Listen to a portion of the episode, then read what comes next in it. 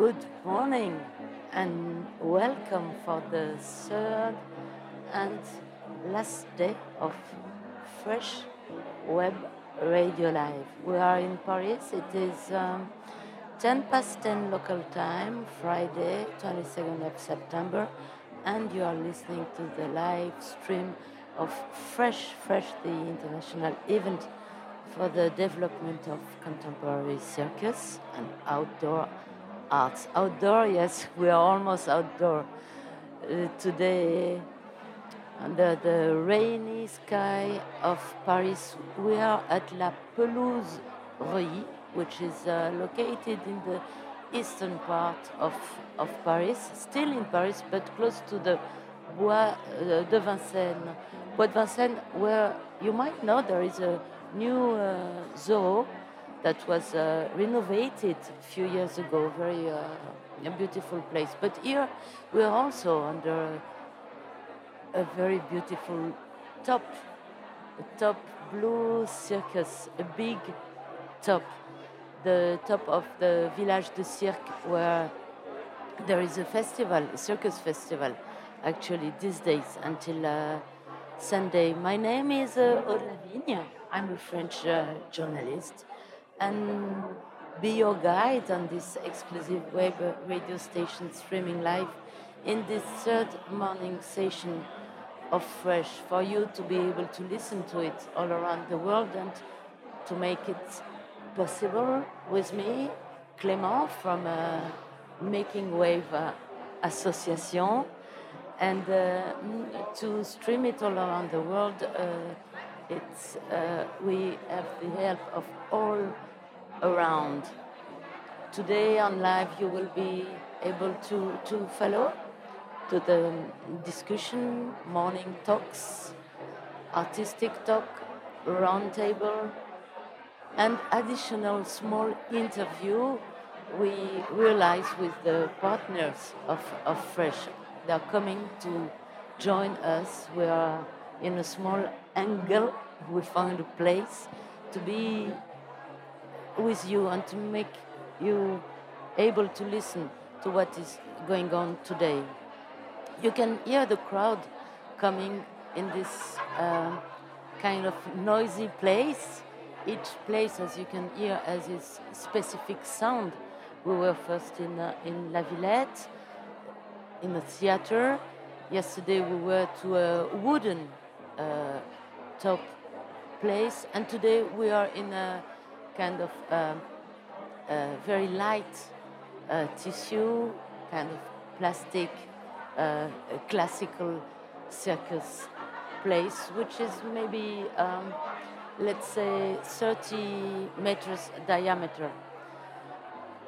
Today, while the people are entering into the place, uh, I want to tell you a little bit about the, the schedule and the, the program we will uh, listen to very soon. The topic, as you know, it's always different every day. First day it was safe. Yesterday it, no, sorry, making a mistake. First day it was about care, to care. Yesterday it was about uh, uh, safe. And uh, today a very interesting topic, sustainability. And uh, it will start so with a keynote, keynote uh, made by Eric Lenoir, who is a, a landscape designer. He will talk about sustainability and he will join us at the radio place to talk a little bit more about it. Then, um, after this first uh, intervention, you will have uh, an artistic uh, talk led by two artists that uh, will.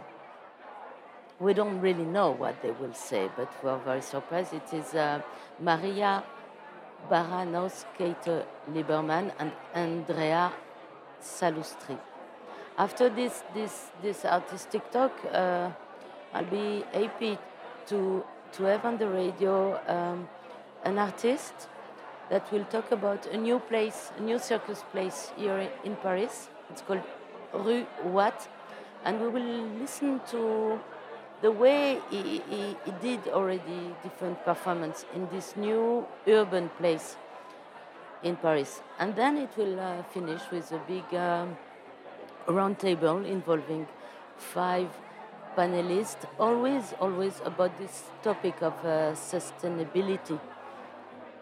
And we might uh, leave each other after all this. It will be around uh, one o'clock.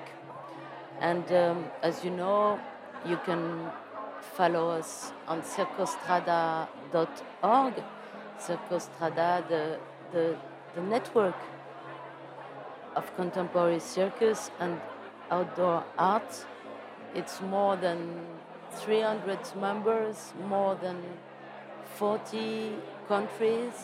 Here in Paris, we are almost 300 people talking, uh, gathering, going to see performances in the afternoon, discovering places in Paris and around Paris.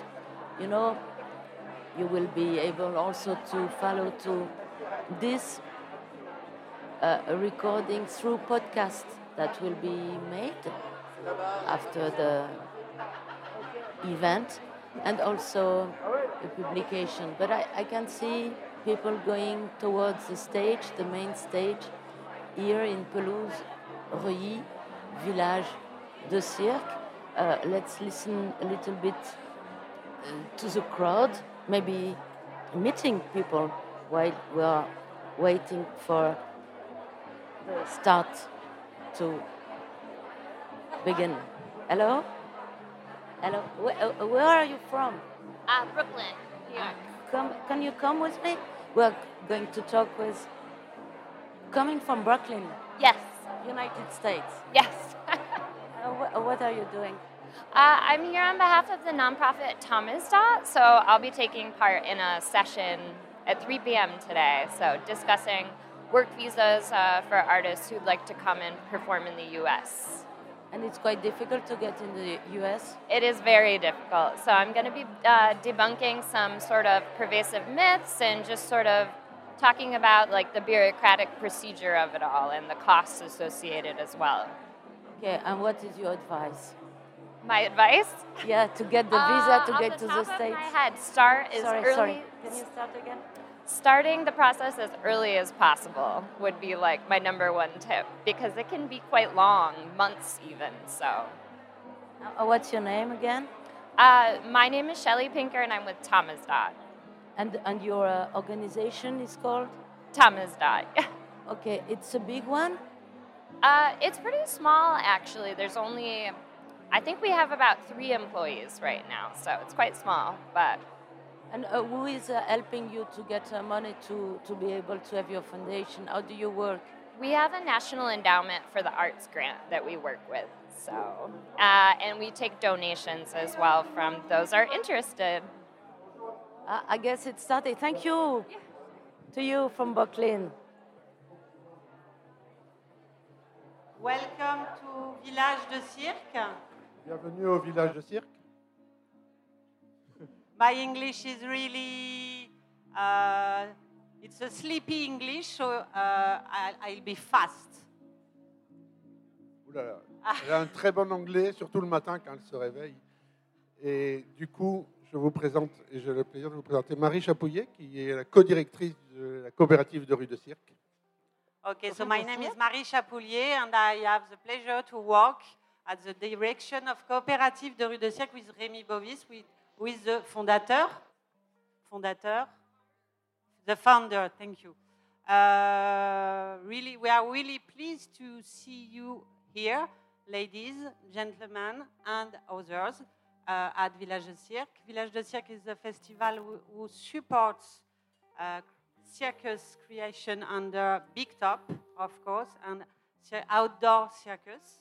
It's uh, one of, uh, it's a part of activity of Coopérative de Rue de Cirque.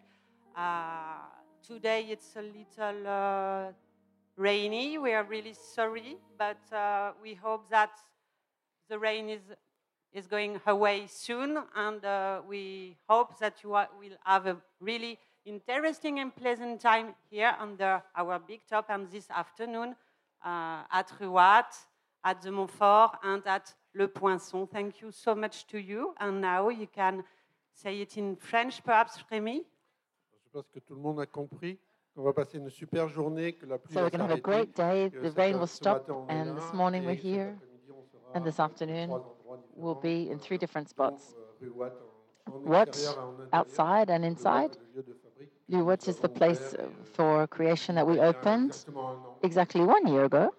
Je voudrais juste I'd like to add one euh, thing un peu qui nous tient à cœur, which is important to us in uh, de Rue de Cirque. We've member of Circostrada for years now, and we try to develop support for artists across all disciplines in public spaces uh, and also in the big top to defend minorities, to defend shows that are produced in difficult conditions that give voice to people that we don't hear from anymore. And we do include a very diversified programming for all kinds of audiences, for everyone.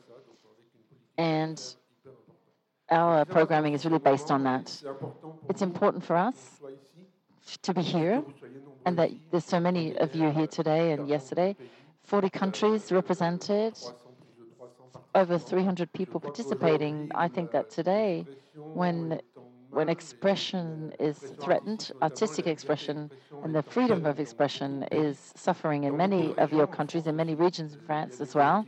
There are collectivities, uh, government, uh, local government um, that is taking steps they would never have dared take before. And I think it's important for us to come together in all the languages we can to defend minorities and this freedom of expression that's so important to all of us.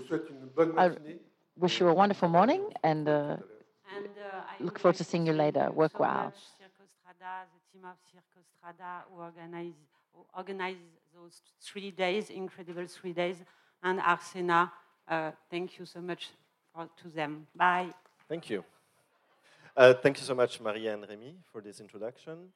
Um, I'm just going to take a few moments to say that I'm very happy to see how many of you still stayed on Friday. It's, I know it's tiring and it's rainy, but the rain will stop. Okay.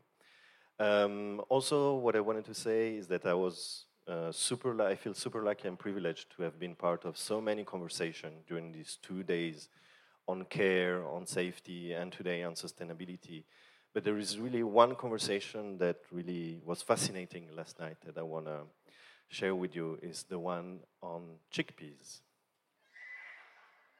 And if chickpeas should be cooked or not.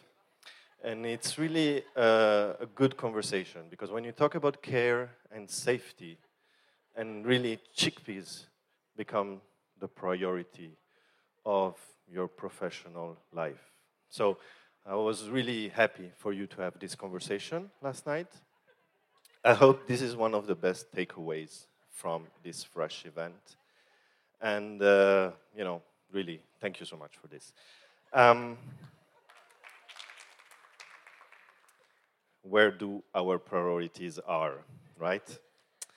Anyways, um, this comes from a place of love, of course. Ching! Um, so today we are super lucky to have with us Eric Lenoir. Eric Lenoir is a landscape designer. He's here with us. He's going to give us a keynote around 20 minutes in French. So if you don't have your headset, go get it there now or in the next couple of minutes. I can see, right? And uh, the, the, all the other interventions will be in English, okay? So, but only this one will be in French. So I'm going to read the title of the keynote so it gives you some time to go get your set. And the title of the keynote is Caring for the Living and Earning a Decent Living, or How to Respect Your Ecological Commitment Without Giving Up Your Job. So it's quite an interesting title. Um, without any further ado, I will give the floor to Monsieur Lenoir and uh, welcome you on stage. Merci. J'attends. Bonjour à tous. J'attends un petit peu que chacun Hello puisse everyone. I'll just give a moment for everyone to get their headset. Je peux broder, euh, dire Should I just uh, just start by saying I'm so happy to be here, and I'd like to thank Artcena to, for uh, inviting me and giving me the opportunity to speak about this topic. I'm going to speak slowly to begin while people get their headsets and get set up. The recipe for the uh, chickpeas, Stefan, did you get it? It's a real, uh, it's a very important issue. We could talk about uh, uh, greenhouse gases in relationship to the chickpeas. So, how can we respect our ecological commitment without, without uh, giving up your job? as a landscape uh, um, designer, landscape designer, and as a citizen, even still, it's more important, even just as a citizen. I am doing a job that is related to living things, and I have to sell something to people, I have to change territory and, and land, and in our context, it can be a little complex we have a problem sometimes that we all want to go towards sustainability, the environment, ecology, saying, all right, I get it, I'm going to do what needs to be done. The only problem is the immense majority of people doesn't really know what the stakes are and what they represent. So we can't be wrong. This, this is the famous, uh, this is not a pipe we can say this is not a forest. That's a plantation of trees. That's not a forest. I have a little technical trouble here. Oopsie daisy. Oh. This, these are forests. Can you see the difference? This is not a forest. It's it's a um, it is a grove.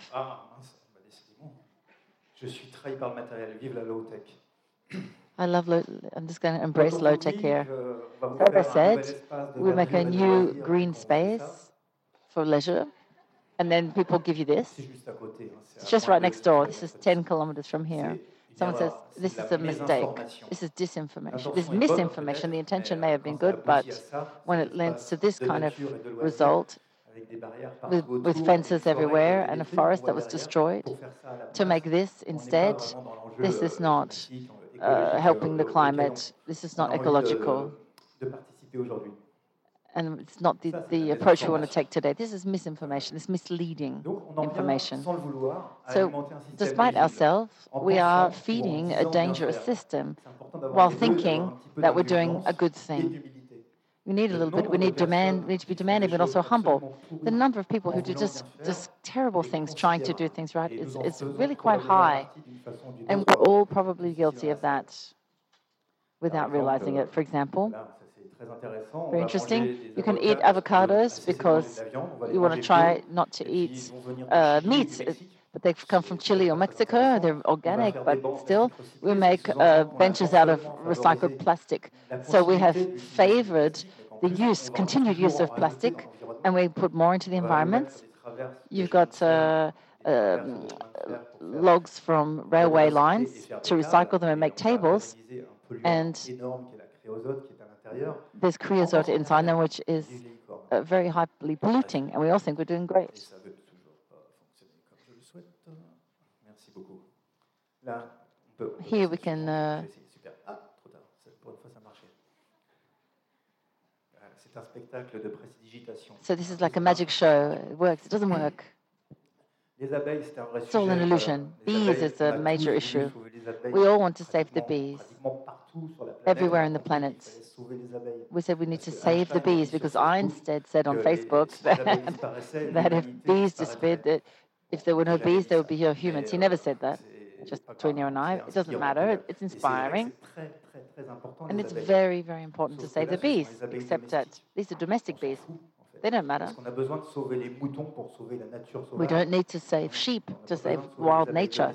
We don't need to save domestic bees to save nature. I'll do this and maybe it'll work. In Paris, there are 1,000 to 2,000 beehives énorme.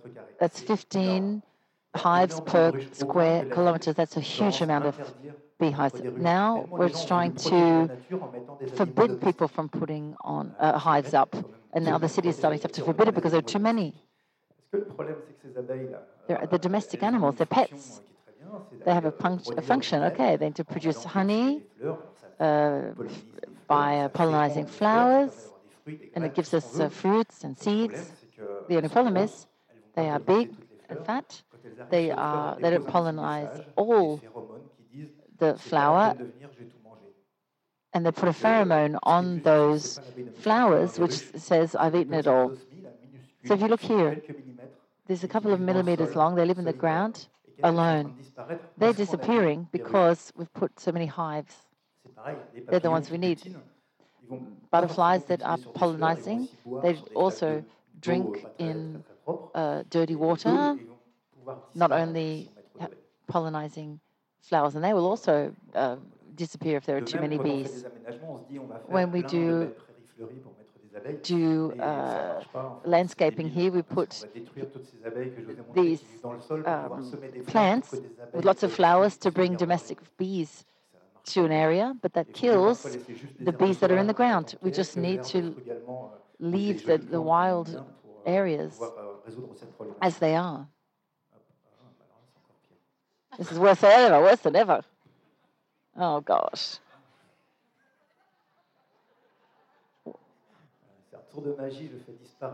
I've made. Oh, here we go. Made another magic trick. So a whole different font. What's going on? This is incredible. Circus is incredible. You just never know what's going to happen in a circus tent. So honestly, question your practices. What do I, am I doing and why? And what is what I'm doing really useful, or is it maybe counterproductive? Is it dangerous? In fact, if you make a big show like Burning Man, big festival, which is supposed to be ecological and environmental, leave no trace being the theme, that's great. But maybe uh, it's great to leave no trace, but what a mess on the way. 70,000 people in a, in, a, in the middle of a desert. It means there's water.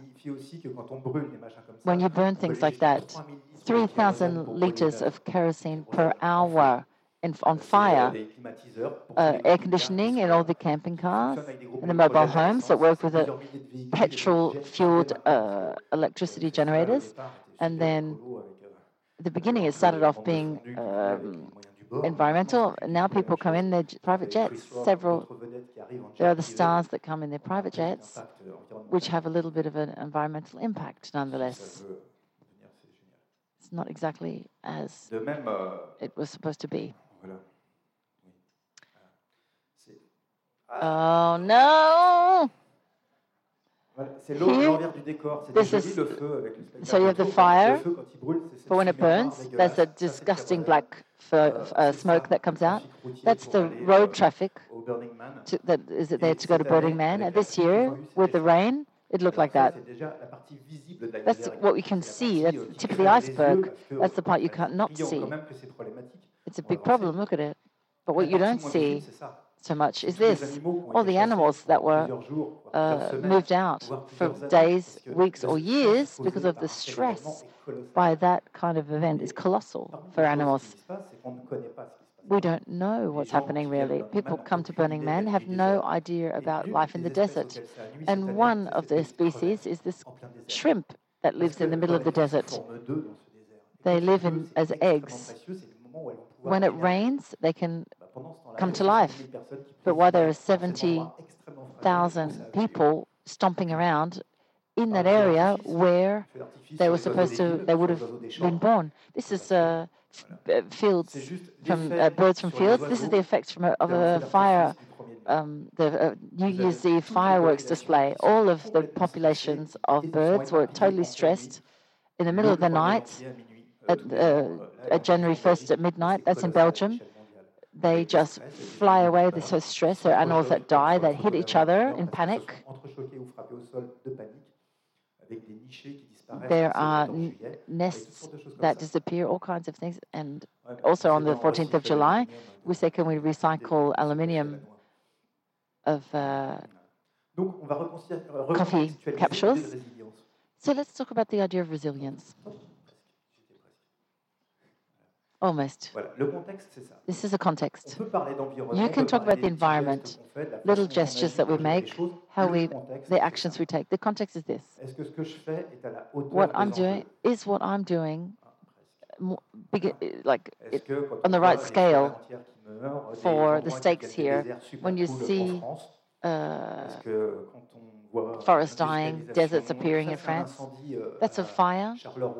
Charleroi, in Belgium, near uh, some uh, factory. When you see the Anthropocenic era, which we could also call the capitalistic era, which is now in the geological layers and shows the results of our activity it's pretty ugly. It's nice to uh, sort. It's great. Oh, also great to uh, uh, sort your trash, but maybe we need to go further. And you've got Dubai. Fantastic. But lucky, here we are. If you're here, is that you want to change things. At least you want to change your practices. You've already considered that there is a problem, even if you haven't explored all of the levels of that problem. You have to, have to start by admitting your vulnerability and our interdependence. What is our level of interdependence without the, the environment we live in? It's, un, it's an unbelievably high. Does anyone know the word holobiont? You can live, raise your hand if you know it already. The example, a perfect example of holobiont is coral. You have little polyps this little organism, they're a huge colony on a mineral structure that they have create, created themselves. Another holobiont is you. You and your micro, microbiont. All the microbes you have in your body and yourself, that's a holobiont. You're a living being made up of other living beings. You have to consider that we are a bigger part of a bigger holobiont, which is the planet, which is very complex and fragile can be forward. Here. All the little elements, all the tiny, tiny, tiny, tiny elements that are part of living life on earth interact with the others at all levels, whether it's you burn a big fire in the middle of the desert with 3,000 liters of kerosene, or you're just walking in the street. There's always an interaction let's come back to this.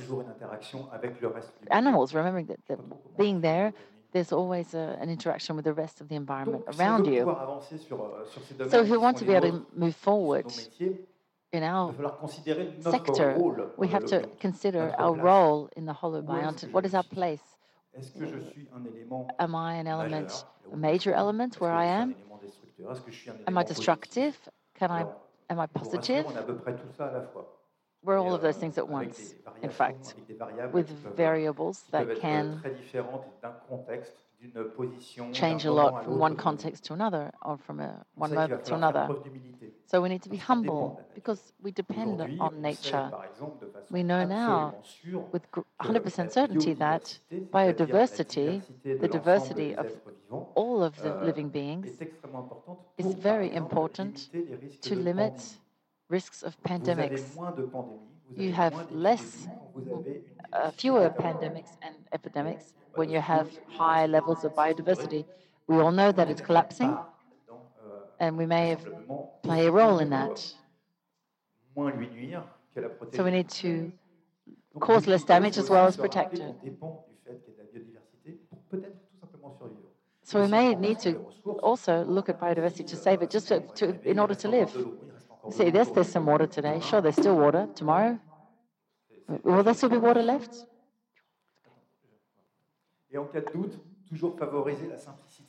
In case of doubts, always favor simplicity and, and, and treading lightly. If I don't know what to do, if I have a doubt, if I think that maybe I might cause damage, I'll try to keep find this, the easiest lightest solution that would need the less, slowest amount of technology of infrastructure, the, the least amount of everything. It's not always painful. In my job as a landscape designer, it's a kind of way of life. I accept poverty for sometimes. Now it doesn't make me suffer anymore because I have a little bit of notoriety and I, I, give my talks, but I've better said to some clients who asked me certain things, I had to refuse. I said, I won't do it because I think it is damaging. I don't think it makes sense. I think your ethics is rotten and you're bastards, and I don't want to work for you.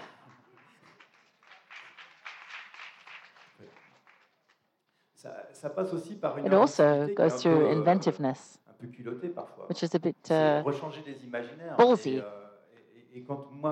You have to change your imagination. In, in landscape uh, design, we're supposed to be uh, Instagrammable, the things we design. They're supposed to be very pretty. When I get to people and I give them that, and I say, it's finished, you can come home, that's done, I've done it now. Uh, you have to you have to really work hard with them. You've got to massage that, that idea. In the following months, it changed and it looked at it had to start off looking like that, and then I'm, I've created a place. You don't need to water. You'll never need to take care of the trees. It will be biodiverse. There'll be no problem with water. It will come there. It will inf infiltrate the soil, and instead of running away, you'll have flowers that weren't planned for, but it will cost you nothing. But it has to start by looking like this. If I had done that, leaving, if I had left that, that school doing that, I would never have passed the exams.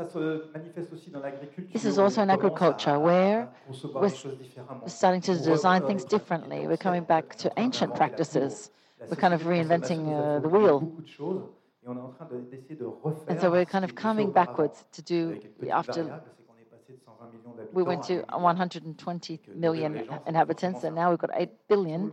So feeding people, it's a different scale now. And there's some good experiments that have been done. So instead of having big uniform fields, we're having things now that are much more diversified. Instead of having crops that are enormous, we're divided into small parcels, and it works. It doesn't work in, with simplicity.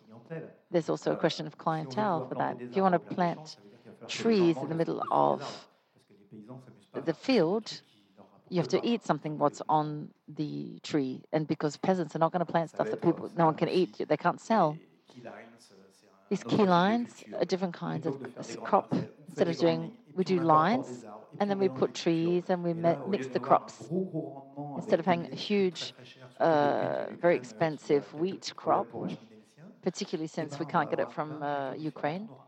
You have a bit less wheat, so a bit less money, but you'll have much more resilience. as a result. Instead of saying, I want this, I want that at the place that I, I have, we have to say, what could I do in this place? And what place can I leave for the rest of, the, of life? It gives that. It's nothing, but cost nothing. Between making a just a lawn and to do that, the 20 species that can appear because the person decided to just use the uh, lawnmower to make a heart instead of taking everything off. You could be creative. It's an anarchist, anarchist landscape designer. Ah I can see my job this way, a little bit of humility. I try to do as good a job as she does, this is what she does. She can make that, that landscape. It didn't cost very much, huh? There's four posts, one cow in the middle, and that's what the landscape ends up looking like because a lot of lands, there's not a lot of landscape artists that could make something so beautiful as that cow. Uh, euh, pooling our efforts, very important. I'm not going to, you don't need to hear that as circus performance. Of course, you know that working together is key. The living world is inspired by that. Here you have an insect, which it eats uh, rotting flesh, charming, but these are parasites on him. These are um, mites that know that this uh, species will take it somewhere where they can find food. So the insect is okay to carry them. The uh, the mites might even solve some of his problems, and they just he just takes them where they want to go n'y a pas de mortalité, il pas de surmortalité chez le gros insecte. The, the bigger Et insect doesn't die more because of that, and it doesn't cost anything more physically. It's not a big effort for him or her. It doesn't try to get rid of the uh, mites on its back. It doesn't bother. And maybe sometimes that the bigger the bigger ones can carry the smaller ones in the world. Pulling efforts here to transform things. We have an imagination. Maybe we could do it collectively, and maybe working together we can we can make it look like something. Here you see initiatives by citizens who want to take. Uh, saying who will take care of poorer people if it's not us? Is it the workers' fraternity? où une bande de doudingues Where ont décidé two crazy guys. qui permettaient de faire pousser à manger devaient être pas that, that grains, seeds that allowed you to grow food for yourself should not be expensive. And they set that up. ici, right close, right close to here, une bande de fous There's some crazy people here who- communs, who took over public the, some public space to let people who live there use it and allow them to use it. When we're talking about nature, it's inspiring. Nature doesn't make any trash. It doesn't exist. There are no, there's no waste in nature. In our global footprint, as humans, we are capable physiologically, biologically, genetically normalement pour ne pas produire de déchets. We're designed to not make any déchet, waste. Problème, waste is a huge problem now. it's something that it's, we don't need to do. Déchets. We're the only species on Earth that produces waste. Why? Nature does not make waste, it creates, it creates resources. Better still, this is a tree in a very dry place in the southwest of France, very dry place, the Oriental, the Western uh, Pyrenees, that, which is the most uh, hit by climate change. These forests contain very, very old trees, which are now dead. So this dead tree it's got all these holes in it. So there are insects in it who are nourished by it and then animals that eat those insects. And so now it's like a sponge. When you go into one of the holes that's been dug by a beetle, you find liquid water. That was the end of August last year. It hadn't rained since April. The region was very dry, and there was liquid water running inside that tree. When you're working with the, the wild, Nature always wins. You've seen Machu Picchu, you can see uh, you can see Chernobyl. I've, I've been there to see it with my own eyes. The, the, nature wins, nature always wins. It's just a question of time. Watch nature, what diversity, These are questions. But we've got good allies. We can choose good allies from the start. so you have to have good practices, take them on board. You have to vehicle these practices. I think this is what needs to be done and show an example, live by example, even if that shakes things up. If it's for the right cause, there's no choice. If you don't do it, the problem is collective. It's not just a little bit tricky now because there'll be less fewer bees. It's just we won't be able to live there anymore. And Means you work in the in the arts. I work in gardens. If there's a world where there's no resources, we can't do anything. We can't work. There's no more meaning. So the best is to start simplifying as as uh, much as we can now. Here we are. Just to say, we're really on a little, a tiny, fragile planet in the middle of all of that. I think I've reached the end. Thank you very much.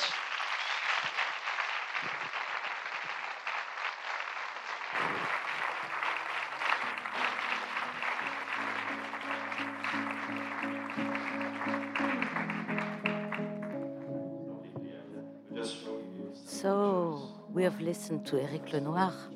It's very clear and very strong uh, talks. Eric Lenoir, as you could hear, is a landscape designer, and uh, what he told us was uh, the less we do, the best it is. and he presented his, himself on the screen like a cow. And he said, This is me, an anarchist landscape designer, like the cow we could see. And we asked him to join us for a few more talks because I want to know a bit more about Eric Lenoir, who joined us. Eric, uh, congratulations. Thanks. yeah, we can stand or no. we can sit. I, I prefer to sit, but I don't hear you correctly. So I'm getting closer to you. Thanks. Do You hear me? Yeah, that's great. ah, you have a way to talk very simple, huh? It's like militantism, it's activism. You're an activist more than a philosopher of uh, landscape design. The act is something very important. You can talk for hours. If you don't act, it's no use. Uh, when did you start to work as a landscape designer in this purpose of sustainability? When did it start for you? I tried to start at first, but I, wasn't, uh, I wasn't able. I wasn't able of that because the system wants something else. Uh. So it took me something like 20 years to, to, to do it like I want. Uh, because the system wants a quick result. The system wants more than quick results. It wants an image, um, um, a global image that, that um, that's, uh, how can I tell that in English? Um, Say it in French, maybe I will be able to translate. Uh, yeah, they're the, um, a collective ima image, a collective image of the gardens that needs that need to be a certain way. Uh. If you uh, if you watch the movie um, Edward Scissorhands, you can see the gardens in it. Yes. That's part of the imagination of people. They want something close to that, like in uh, Desperate Housewives and everything. There's an image of the garden that leads to that. People do the things but they don't know why. They just want to have a, a, a clean garden, um, a showy garden, but they don't know why. They don't use it. They don't live in it. They don't play in it. You would say that the garden is like a handbag. What are your tools? Quels sont vos outils? What are your tools? A knife. A knife? A knife. I need a knife. I need a bit of rope. A rope. Yeah, you know? yes, a rope. I need a book. I need a. I need um, un cahier, uh, zut, comment on dit un cahier? Yeah, some paper, some uh, to, I need some notes. paper and a, and a pen to, to, to, to, to draw on it or to write on it. That's all. What do you look at at first when you arrive in, on the site?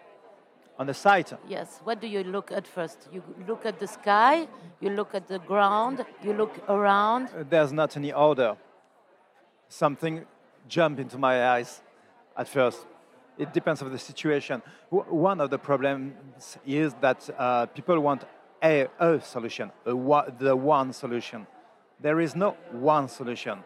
There are ways mm. and non-solution. Mm. That the truth is that. So you have to be humble with anything you propose. Uh, you may have the solution within your purpose, but it's not sure. Mm. And so you have to, to explore all the ways that appears to you. Mm. And the first thing that, oh. And the first thing, just tell us the. There will be the artistic talk now, starting now. And I can see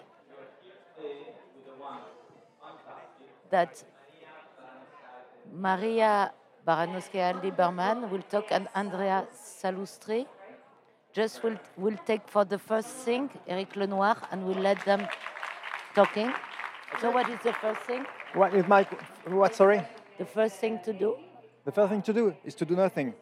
it's to watch, uh, to watch to understand what happens there. Thank you very much, Eric. You're we'll very welcome. Continue on the artistic talk. So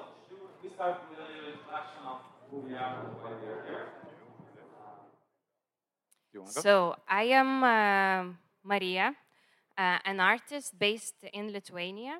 And uh, my background is that I started in contemporary dance uh, and then shifted to clown. And then it was a big uh, clash for me between contemporary arts and the clown work. So I call myself now conceptual clown. Um, and uh, yes, and now I'm fresh mom as well. And um, I'm Andrea Salustri. I started as a street artist, then I transitioned to philosophy, and then dance and choreography. I was supported by Circus Next as a laureate in 2019. I created a couple of works, and now I'm doing object manipulations. So you will hear philosopher and clown uh, talking about sustainability. But you don't know which one is which. Um, so we're here today to talk about sustainability in more than human circus. What is that? Uh, it's that that we both with Andrea, we are uh, I don't know if we are obsessed or just uh, normally interested into uh, rethinking relationship with um, uh, non-humans. So both of us objects, and now I expanded also to rethinking relationship to animals in circus and arts. Yes, maybe then we touch also what is an object, if there are human and non-human objects, and what else is to be defined and identified as an object.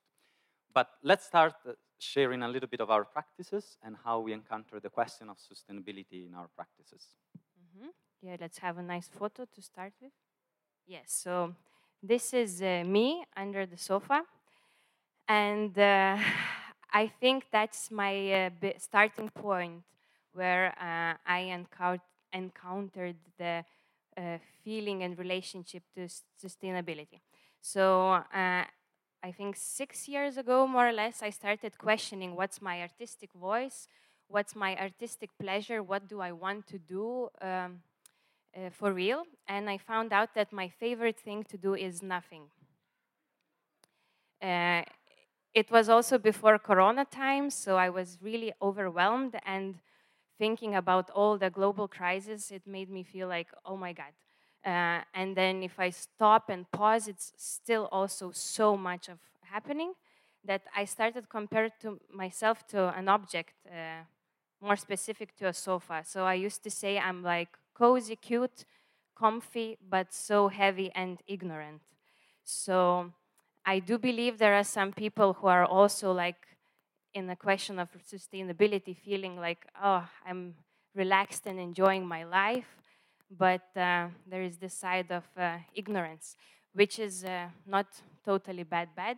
It's also good. so we will talk it more. But of course, uh, nothing is not really possible to do. I try to do it. Um, it it's impossible, so this is kind of a circus for me. Um, but uh, later on, I started developing this and I started to have to do something. So I started actually making shows for objects first sofas, then more objects.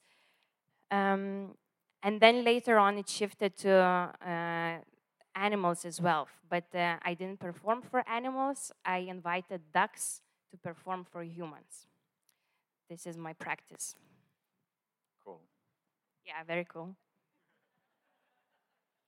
Um, I encountered the question of sustainability working with polystyrene because the first um, big creation I did is called Materia, and it's an exploration of you this. You can show also your photo. I can pass the sofa and arrive to polystyrene. So, what um, I do is a performance of in between choreography and object manipulation that explores the possibility of this material.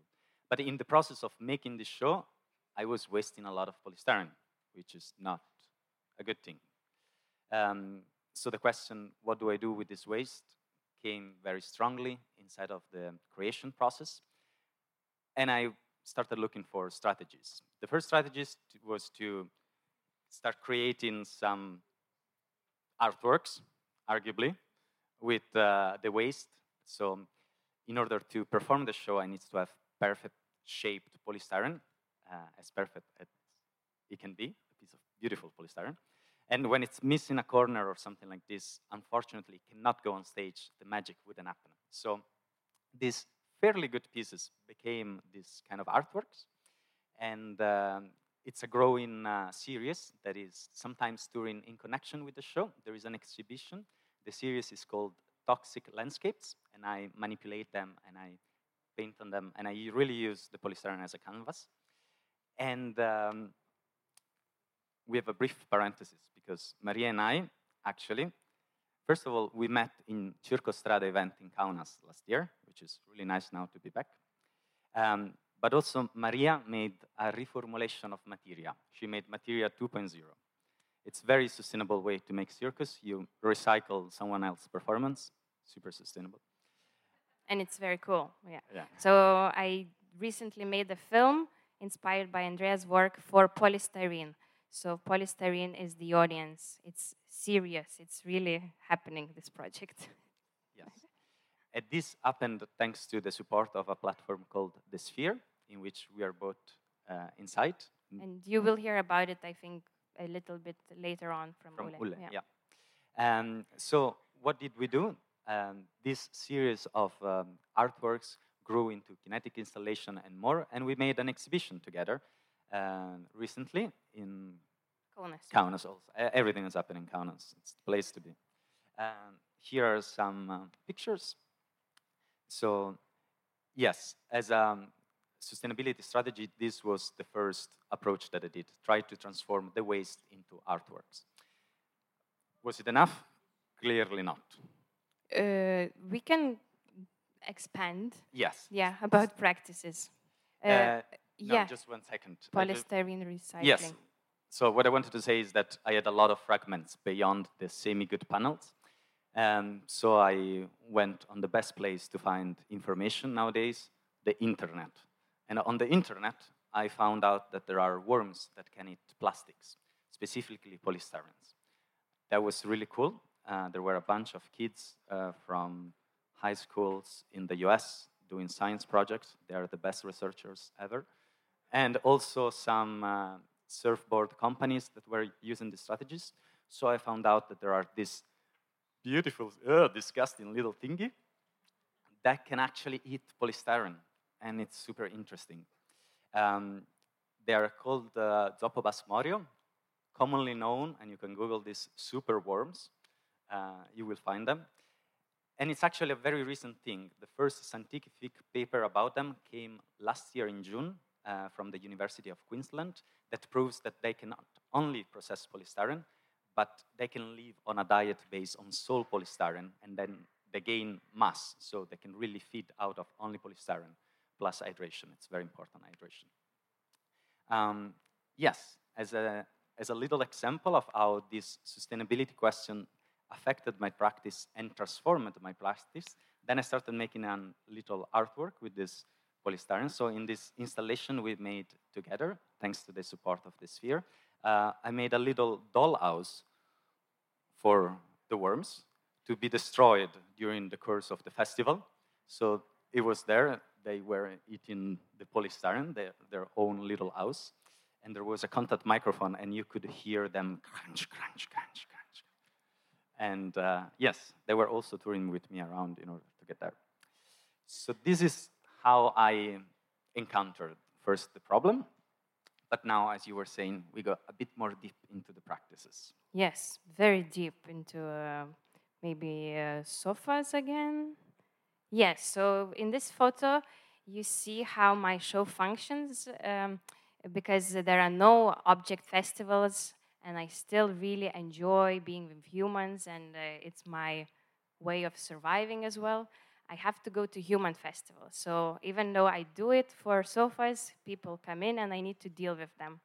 Uh, and it's really challenging. It is problematic, the object and the human relationship, because if the human is standing next to an object, of course, I'm more into a human.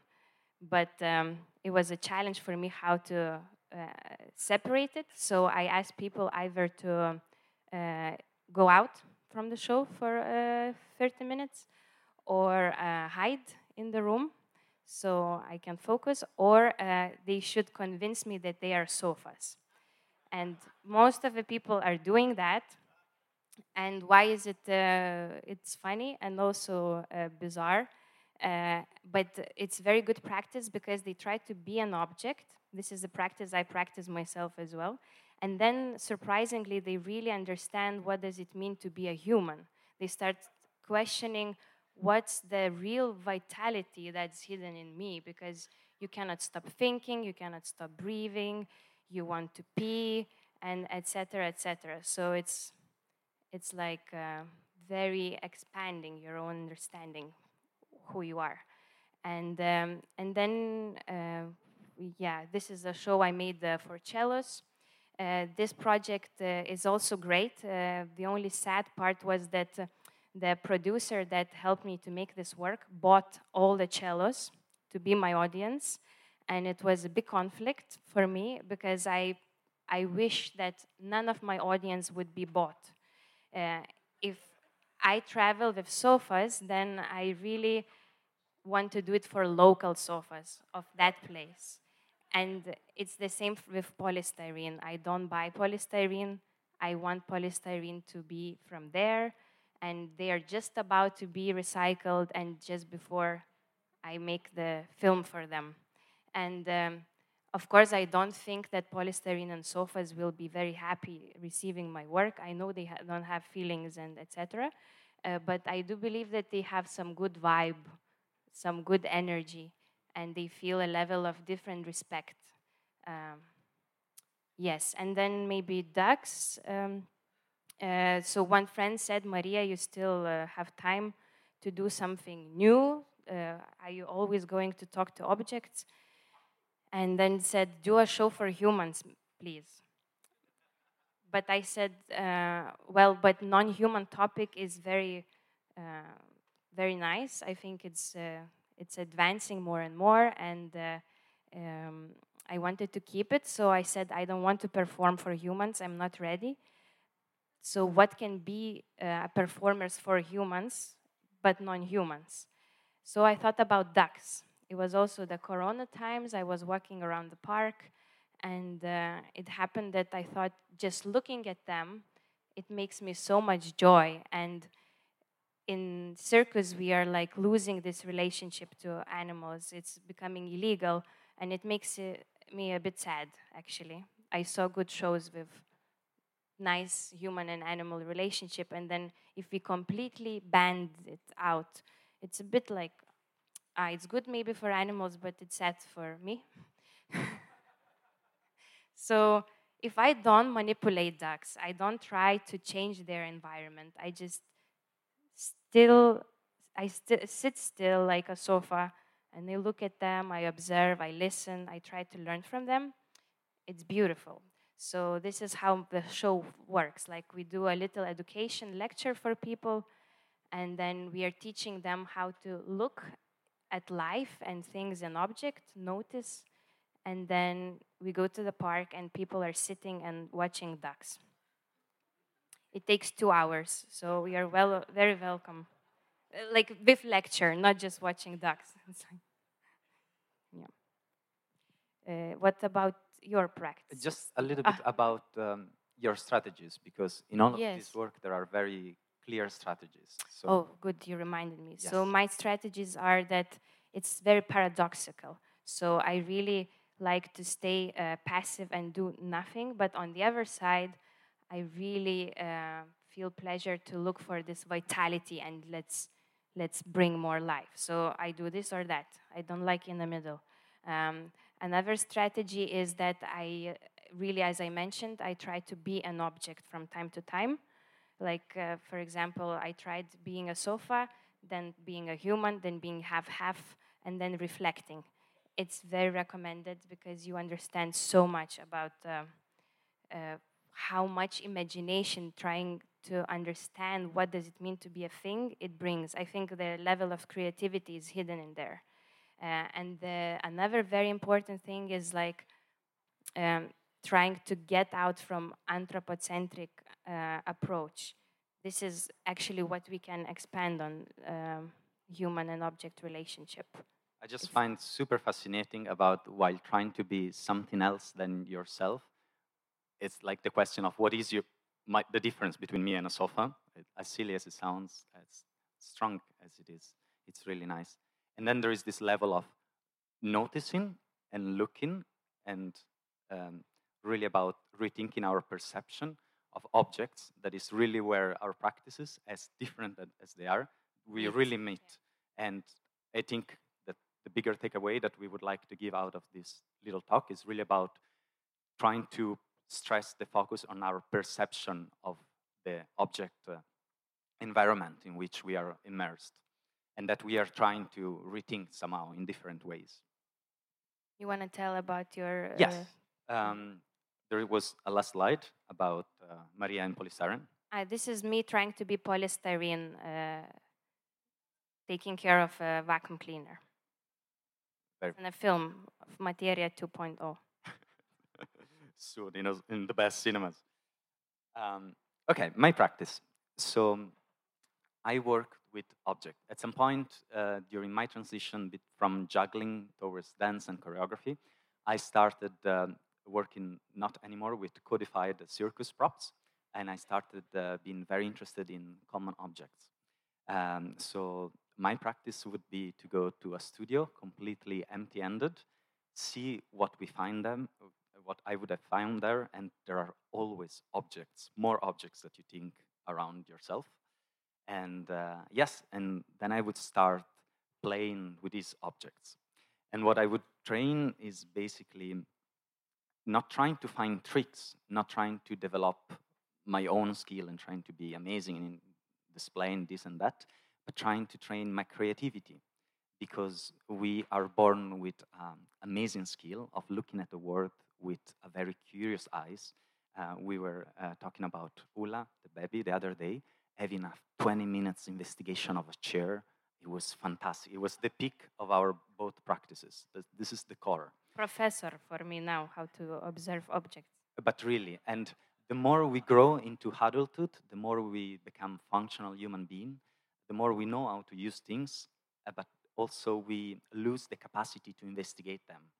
And so defamiliarization as a technique to apply to objects in order to develop a language with each object and then try to build a dialogue. This is really where my practice grows. Can, can I quickly add, uh, just sure. not to lose? I, I noticed the same issue that uh, uh, when we are in connection, what's the problematic between human and object? Uh, when I started to work with sofas, people would ask me, but do they like your show? Do they pay for tickets? Uh, how they react when you do this? So what it means, it means that we immediately put our human perception that the object is kind of me type of thing. And then we don't notice what real qualities the object has. What does it mean to be a sofa for a sofa as a sofa, not a sofa human? And I think it's a big, big difference uh, to be aware of. Um, yeah, and the real problem with our relationship with objects and the unsustainable part of our relationship with objects is how we perceive and interact with them. That it's very often uh, use and dispose kind of um, relationship. This is why I made a, a, show with polystyrene, like trying to look at differently to something that is usually you you take it out of the box, you take the goods out of the polystyrene, and you trash the polystyrene away. You go to La Villette, that you get your little picnic box, and then there are these boxes of polystyrene flying around that then were very well taken care for. But yes, this is, this is the concept. So how can we look, how can we put a spotlight on this and look at this thing that we usually don't look at as important and we see it very disposable uh, in a different way. Can we mention what we discovered yesterday about your practice to, to look for different affordances for the object. Yeah, I was, I yeah. was getting to that. Mm -hmm. So um, what I do is trying to, um, yes, discover objects. I started working specifically with uh, discarded uh, objects. Uh, and whenever I go to teach a workshop, I ask the presenter that uh, is, uh, uh, let's say, facilitating the workshop to collect trash, basically. And this happens with um, scrapyard this happens through second-hand shops. They have always something that they cannot sell anymore for long months, and they collect. And sometimes this grows into uh, shows. So here is an example. Um, I was at the uh, SAC, Seoul Street Art uh, Creation Center. Uh, I made a project together with a company uh, from Seoul called the Churrasco. We gathered a lot of um, originally trash, but then performative objects uh, from the street of Seoul, and we made uh, a show together. Uh, this happened in 2021 with the support of Art Council Korea. It was really, really beautiful. And um, yes, this was an example of this practice of mine that is looking for, yes, affordances for objects, where usually we perceive object, we look at object with two main categories in mind. One being their designed function, and the second one being their economical value. And often we flatten object to these two parameters. Polystyrene has a very quickly exhausted function, as we mentioned before. Once it's out of the package, it's done. Single use uh, material. And the second one is uh, very low economical value. It doesn't cost much. I can throw it away. I can buy something new. And we, this, this perception really affects the way we interact with things. I have my phone here and a glass of water. One is not worth as much as the other. I don't relate. I don't take care of. I don't invest.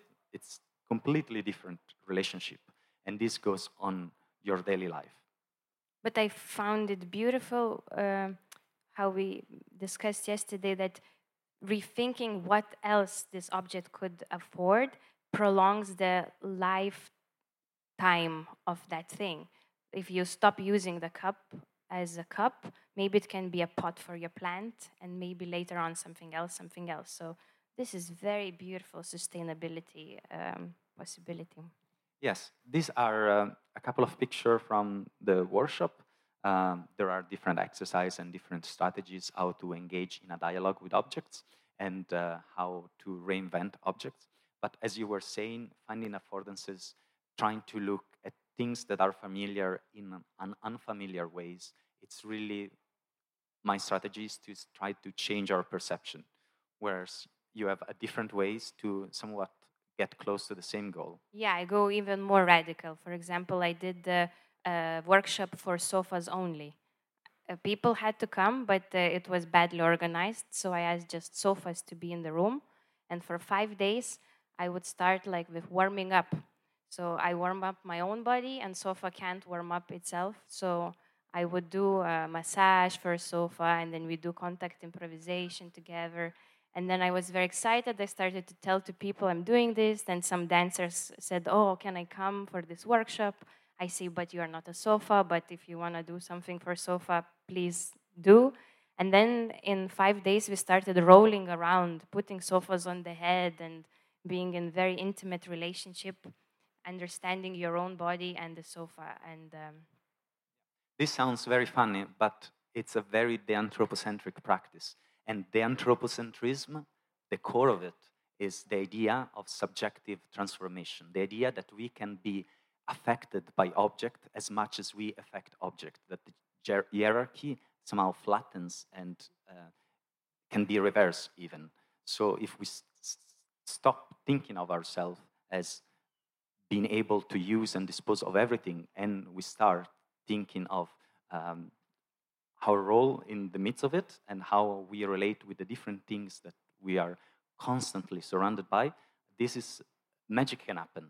Things suddenly are beautiful, are super interesting, and you can have a 20 minutes amazement mo- um, amusement moment with a chair.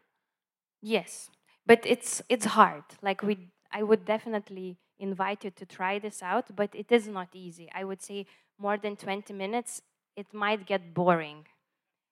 I tried to talk to sofas and perform for them, and then no, I want something else. So it's also good not to overjudge ourselves, but we are still humans, and it's impossible to climb out from your own only human perception. So what I do in these pessimistic moments when I'm like, oh, I cannot understand objects, even if I try, or animals, then I'm just saying, it's okay, Marija, just have fun, just do whatever you want to do. Objects will not judge you. They will still be in your show because you will bring them in. They cannot run away. So it just really liberates you. So during Corona times, when everybody was stuck in their houses, I did a workshop online for all the artists who cannot go to perform for humans. And I said, come on, go to your room and perform for your objects in the house, for your kitchen, for your whatever. And uh, yeah, people got inspired and uh, had fun with it. Fantastic. So we are not done yet. We yeah, have four minutes. A mm-hmm. very TED Talk uh, professional exercise that we would like to share with you. So Next slide, please. Investigation time. What we would like you to do. We would like you to find an object, preferably something that belongs to you. You are full of objects. I am using object now to communicate with you. I have object on myself. Just find something that belongs to you. And we are going to, sorry. Yeah, and, and then we would invite you for one minute. Yeah, one or two? Can we do One two? minute. One. One and a half. One and a half minutes. One and a half minutes. We invite you just to look at the thing, um, keep silent, keep exploring, and uh, and uh, we with Andrea we give one object for each other as well. Yes, but for you, it's best you, you find something that belongs to you, and you will find out how alien this thing is. We just ask you for this minute and a half to keep your curiosity high, not to finish it, not to exhaust it. Like, don't close the painting. Imagine you are a, a, a, a newborn and you're discovering this thing for the first time, trying to get out of the Go baby bubble. style. Do Baby you have a, an object for me? I have an object. I, I thought we will be sitting on a sofa, so I wanted to go uh, with a sofa, but I don't have big one, so I have a very small from my pocket. That's perfect. Thank you. Yes. This is for you. Oh, thank you. Um, do you have an object? Yes, fantastic. Then, for one minute and a half, in silent, don't get too excited, don't share it yet with our um, neighbors. We do this. We ready? We start.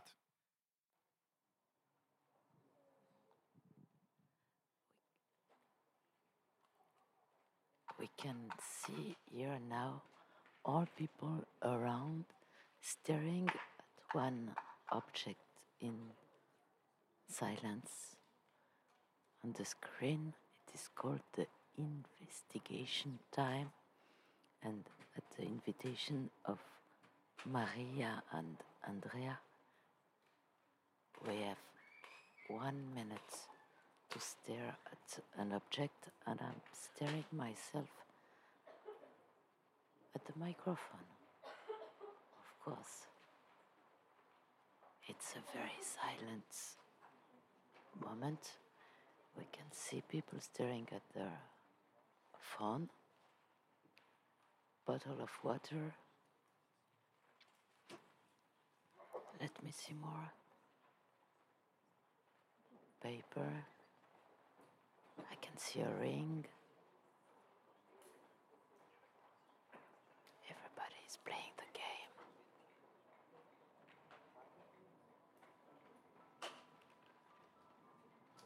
Small box. I So see. much, and we are done. Thank you very much. And yeah, no, we no, no, no, decided. uh, we are done with the exercise. We are not done with the lecture because we have homeworks for you. Yeah, we decided we don't share any of this experience. You can share afterwards with your Ah, okay. neighbors. But let's let's go to the homework right Yes, away. homework. To homework. First homework. You can do the same thing with something that is in the way to your house. It could be a tree, it could be a lamppost, it could be a graffiti on the wall. If you stop for the first time, 30 seconds homework, 30 seconds, to explore this in the same way, you will never be able to see that thing the same way again. You will always notice it when you go back home. It happens. So please do this homework, only 30 seconds.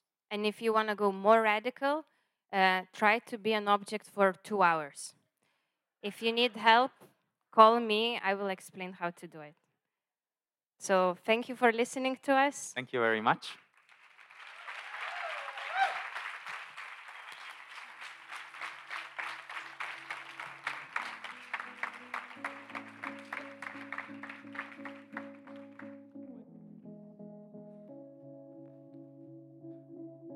Thank you so much, Marija and Andrea.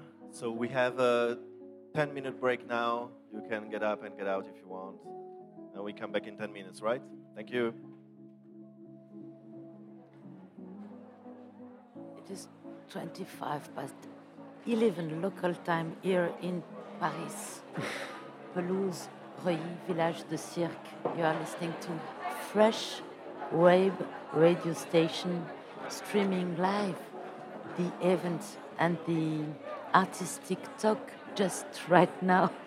We could think of an object to be in relationship with an object being a sofa And as you know, in this event, there are performing performances in the afternoon, and um, and this is why I invited Fabrice Guillot from the company Retouramont, Mm-hmm. who does with the city like they ask to do with the object.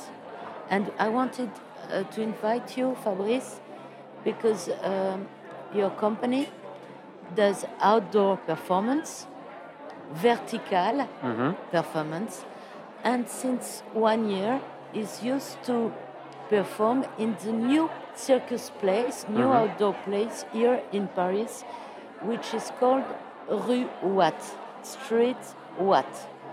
So I wanted to know first, how does it look, this specific place in Paris, the Rue Watt, where this afternoon you will be perform again? This Rue Watt, it's uh, quite uh, strange and funny because uh, it's nearly invisible. When you arrive on the square, you you see nothing, a flat square, and on this flat square you have some railings, and when you watch under, there is a hole like a canyon, a urban canyon, and uh, in this urban canyon you have uh, the Rue Watt, this is the name of the street. Uh, then you need to take uh, the stairs to go to go to that to that place, and you can come into this creation uh, on the pedagogic uh, space. It's a really interesting uh, laboratory. Then it's uh, when you are in the street, you have some walls, 12 meters high, and up there you have the square, and up the square you have some buildings. Then it's a multi-level, uh, multi-level uh, space, and um, there is some studios of creations, and we made uh, we made a, a crea- first time of creation in that space in the wall. Then we were dancing on the walls, and we the um, the journeys, uh, the movement of the dancer uh, was doing some draws on the fresh paint. Then uh, it's it will stay there for a moment, and we began also to uh, explore with. um with students of the university because there is a university uh, just uh, in the same street with a dance studio. Yeah, we have to say that this street is located in the 13th arrondissement of Paris, Yes. which is very close to the new library, la, la bibliothèque uh, François Mitterrand. It's a new, uh, it's an old area that was re-urbanized in a way Absolutely. with uh, new buildings. Uh, uh, there is this uh, University of Tolbiac very next to it. The river is not so far away Yeah. and it's uh, in the south of, of Paris. So just to look to see. Le The 13e location. arrondissement, uh, very nice and very lively uh, area Absolutely. And uh, with a lot also of Chinese uh, soc- uh, community of uh, restaurants. Mhm. And uh, we had many experiences now uh, in the in that space, and I like to imagine that the the place where I work is like an apparatus. Uh, it's exactly if uh, I, I begin the- an exploration of the space, and the creation space has some pillars, some truss at the vertical. There is some truss on the roof. It's possible to hang. Uh, we can dance on the wall. We can dance in the void also. Then we are not using only the surface on the ground, but you are using that space in the three dimensions completely because it's possible to hang everywhere. It's possible to climb in the truss, to go into the truss also in the little, uh, in a really little uh, space, and uh, and we began this exploration with students of uh, different levels, some beginners, some. Uh, It's not. It's it's it's a spectacular place, but it's not so easy to take uh, the space in this place. Oh, How, how do you look at it naturally? You how do you look to a place like that when you first arrived and say, okay, I will perform? Uh, where is the first look? for my practice, it's it's really easy to imagine something in that space. And it was really interesting the process we had in that uh, studio. It's uh, we began the creation, the research of the creation on the wall, uh, and a few months bef- after, we came again, but we opened the door and we went on the wall of the real street because that, that wall is higher, and it's it was really interesting to have a first exploration with a, a low level, eight meters high, and now we are outside with a 13 meter high, meters high, and uh, we continue the creation for weeks on the on, on that wall, and it's interesting for a, a space with open to street art. To uh, it's a kind of laboratory we can begin to explore, to imagine some process, some, uh, some movements. And after that, it's open to the streets. Yes. It's open to the square up there. It's open to the district. Yeah, but what is difficult when you do open air in the city? We can imagine there is electricity, there is cars, buses, people. How do you work with the life inside the city while you work in, in this place? Uh, I made I made this choice to uh, to do the creations all the nearly all the time of creation. We do the, we do that times uh, outside in the city uh, in order of uh, yeah with no specific uh, organization. And it's a surprise for people who are because when you have a show you have a, a meeting you know at what time it will begin. But us we are we have some weeks and uh, nobody knows what we are doing and some people are stopping are asking uh, and it's always interesting to uh, to create a kind of uh, Surprise. yeah surprise completely so with uh, a piece of art in uh, we, we, we at the beginning it's uh, we, we start we imagine the vocabulary and uh, step by step we arrive to the creation and we made the premiere uh, the 2 of september on the wall just in front uh, rue Watt. And tell us a bit more about what is happening this afternoon in the Rue Watt. So we see it's a street Watt, but it's not only a street; it's also a wall. It's it's underneath. It's a, so it's it's a complex, as you say, uh, uh, like a geometric geometrical uh, space. Yeah, absolutely. It's a, it's a, it's a work about horizontality of pedestrian uh, space and verticality. And there is a, there is a limit. There is a border between the horizontal and the vertical uh, element of the street. And I imagine that the, this limit doesn't exist anymore for my dancer because she can walk on the ground, walk on the wall with absolutely no difference, no border. Then it's, uh, it's a way to say that we can uh, forget some limits we have, like a pedestrian, uh, like a citizen in the, in the city. And it's interesting to, yeah, to imagine that the, the borders, the limits, the interdictions can uh, disappear sometimes. Yeah, it's a metaphor of uh, to go behind the boundaries, to go behind. Uh, you, you, you have already 20 years of a company, uh, Fabrice uh, uh, Guillot. Tell us some uh, of uh, amazing or strange or different places you went to perform all around the world. Mm. Last week we have we had a, an extreme experience in the Mont Saint Michel.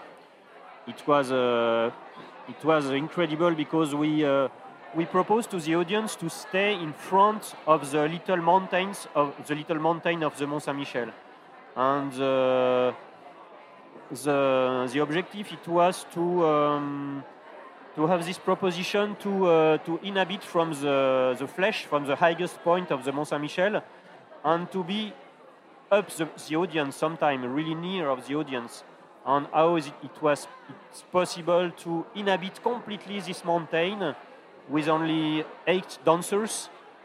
But uh, it was possible because we work at night, and we have also some repertory, some uh, process with uh, video, with uh, big shadows, and uh, with our ropes, we, uh, we had the possibility to, to put some new journey, new, new lines, uh, new trails in the void to go from the highest point to the to the place where is the audience.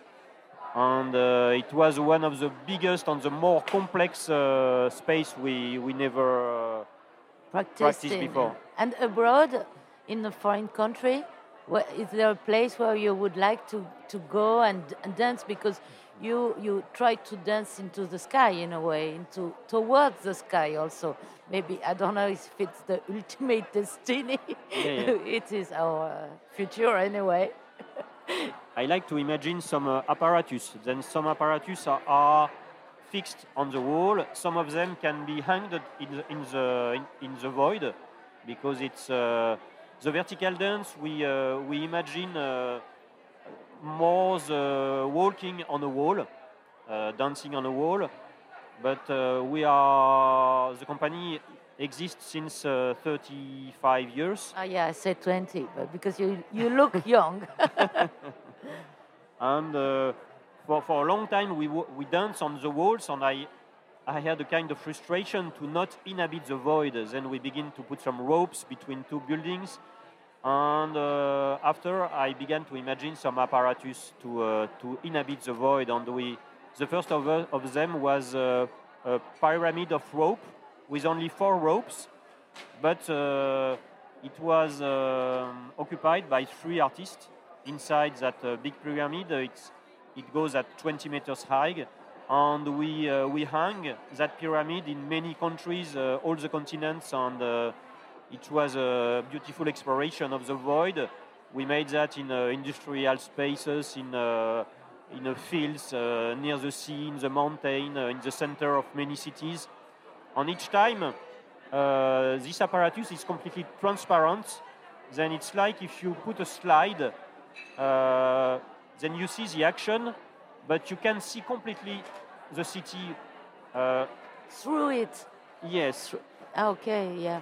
Is it um, uh, difficult to do this work in the city? Do you have the authorization? Is it easy to invest uh, the the city when you do uh, this uh, uh, kind of artistic uh, movement uh, in the buildings? In fact, for us, it's really easy.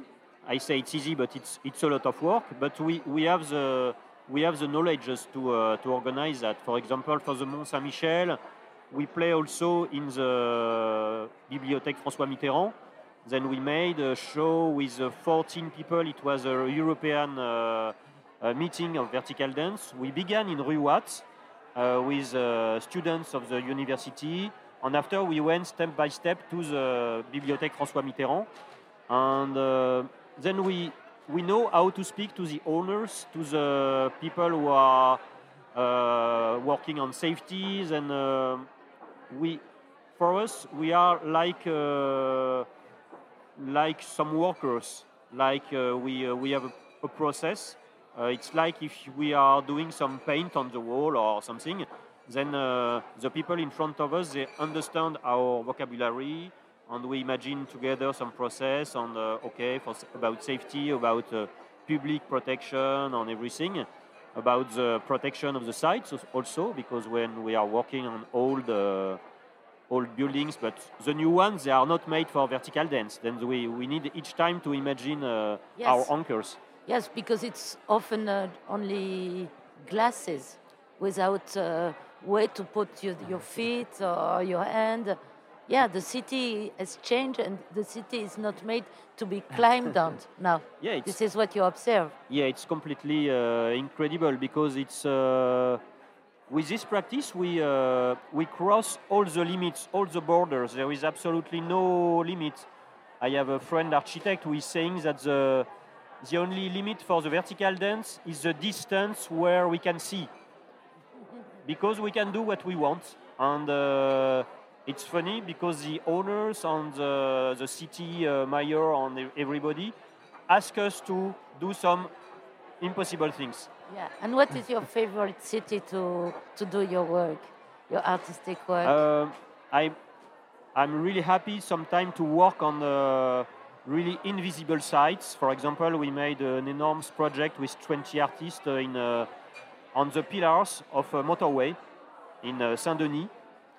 And Which is in the northern part of Paris. yeah, it's it's it was the city uh, where there is the Cathedral Saint-Denis. Yes, exactly. But uh, it was uh, for a meeting about architecture and and the people uh, said after when they saw the show on that pillar of the motorway, we were under the motorway, and they say, "Oh, it's a cathedral for dancing. It's uh, it's so." Uh, so it seems to be made for then uh, we will do some shows here uh, later and i like also to work of course on uh, beautiful spaces like mont saint-michel but both are really interesting it's uh, this notion of the relation we have to the city for me is quite complex and we spend some time with that pillars with the different objects. We are touching them. We are spending time in the void between.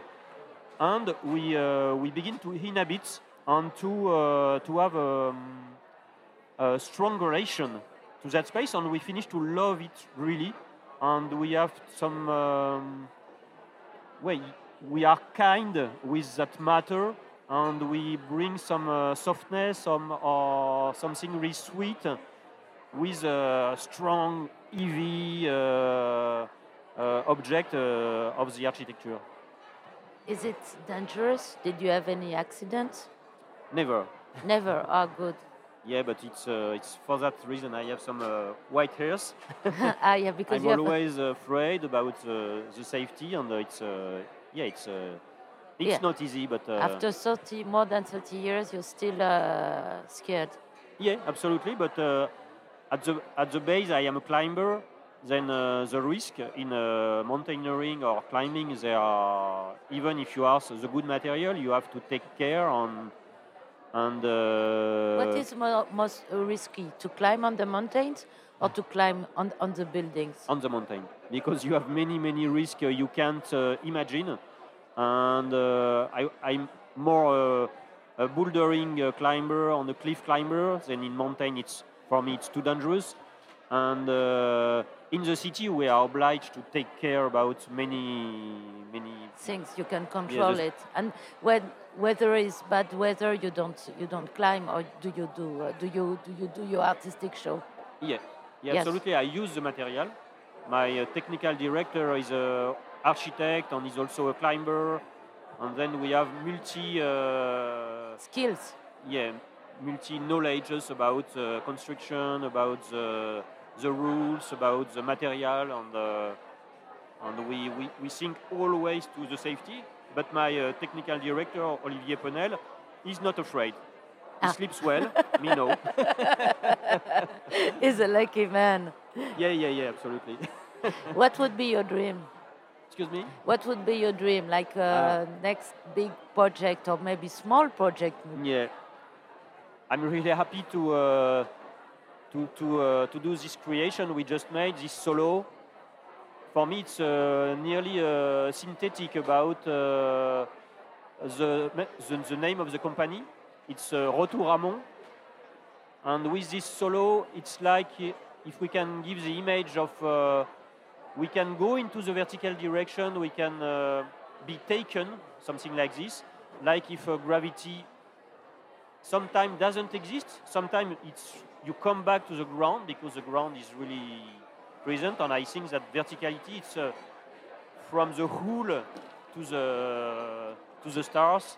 It's uh, what said uh, a poet uh, Roberto Juarroz. For, for him, the verticality is from the the hull to the to the star. Okay, and we try to inhabit this. We need the gravity to go down, and uh, sometimes uh, the gravity perhaps doesn't exist. We are taken by uh, spiral. I don't know what of energy. We can we can go uh, go up, and perhaps uh, we saw that in the Mont Saint Michel we. We made a reality about the, the dream of the, the eyes of the tourists who are watching to the to the Archange at the top of the Mont Saint Michel, uh, and uh, without ropes, it's possible to do this uh, journey of uh, verticality. That uh, everybody has this dream to uh, to go uh, further, to to jump on the wall, to uh, inhabit the void. Thank you. Yeah, thank you. Let's go back to the ground now. Absolutely. For the the last part of the morning session. Thank you very much, Fabrice Guillot, Compagnie Retour talking about Rue Watt, Mont Saint Michel, Saint-Denis, and all these, these places. Back to the morning session. We are streaming now this morning of Fresh. It's the last round table that will uh, happen now. It's um, one hour, one hour and a half round table with uh, five panelists. Everybody is coming back. Fabrice Guillot is taking his jacket because he has to, to perform this, this afternoon. Coopérative De Rue, De Cirque, another place very interesting in Paris. It is not raining anymore, and that's nice. And uh, let's go back to the morning session. C'est la dernière table ronde de la matinée, la dernière des trois jours. Encore un petit effort, s'il vous plaît. La pluie s'est arrêtée, rain has stopped. We will have lunch outside, but we cannot start until you're seated.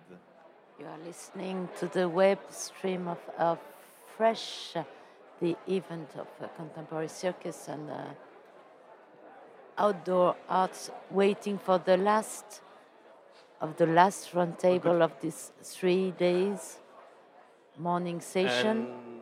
And, and I think we can start now, and I will let Gwen introduce herself. Can I have attention, please? Please. We talk about care and safety. Can we put that into practice also now? Or should I talk about chickpeas again? Thank you. Gwen, the floor is yours. Thank you. Thank you, Stéphane. Uh, bonjour à toutes et tous. Hello, everyone. I'm really happy to be here. Um, my name is Gwendolenn Sharp. I'm the founder of an organization called The Green Room. And uh, today I'm actually going a bit out of my uh, personal zone of comfort because I usually work, uh, I would say 95% of the time uh, with the music sector, um, dealing with uh, environmental sustainability, but also, uh, as we will talk about today, all aspects of sustainability and especially social sustainability. so thank you for, to the team of uh, Circostrada for this uh, opportunity. Um, so today, uh, as uh, I think you, you got from the, from the wonderful introductions that we had, uh, we are talking about sustainability and especially uh, now focusing on cooperation as a lever to navigate the complexities of what a sustainable world could be and maybe should be. Um, of course, uh, we've had since COVID uh, and in the recent years quite a lot of talks around environmental sustainability, which is maybe what comes to mind first when you talk about sustainability. And by the way, we are now uh, during the uh, so-called uh, um, um, Sustainable Development uh, Week, which lasts until the end of this week, until September 26th. And that's also very linked to the SDGs, so the 17 uh, Sustainable Development Goals that give this framework of the urgent work that we have to do uh, as a society, and of course, which uh, concerns also the, the cultural sectors. So this framework is quite used. We're not specifically going to refer to it uh, today, but we are really uh, going to talk about sustainability in this more um, holistic uh, way with our uh, different uh, speakers today, uh, which I'm really happy to welcome. they will introduce themselves and especially also their context. You will see we have a very broad range of experiences and practices. So I think this is going to be a very interesting conversation. Uh, we are together for an hour and a half, and we'll try to keep 15 minutes also at the end for questions. Um, so if you have anything uh, that comes to your mind, don't hesitate to write it down or to keep it for, for, for the end. Um, and as a warm up, let's say we will, because it's a bit cold also, but uh, uh, to, to start, uh, I'm going to address each of you um, with the first question, and also if you can take this opportunity um, to, to introduce yourself, your work, and as I said, maybe contextualize it. And um, so, Joris, my first question, first question was for you first. Maybe to help us uh, from you, you stand as a researcher, and maybe to help us also to have um, kind of a state of the art of where we stand when we talk about uh, cooperation and sustainability, and to give us also maybe what are the issues uh, that we are dealing with. Okay, thank you. So indeed, um, my name is Joris. I work as a researcher. I work for uh, IDEA Consult uh, on many different kinds of projects, also together with uh, Circostrada on the Perform Europe project. Uh, which you might have heard about and you will hear about uh, it later because a new call is coming up. We are the research partner together with uh, Circostrada and other networks in there. Uh, it's a project about sustainability in international touring in circus and other performing arts. So sustainability is an aspect there, but uh, we also do uh, other kinds of studies on other kinds of levels. for instance, recently we finished also a study for the Ministry of Culture in Flanders, um, together also with the Circus Centrum, about sustainable career development of uh, circus artists. So sustainability in these kind of researches is uh, a topic that's recurring.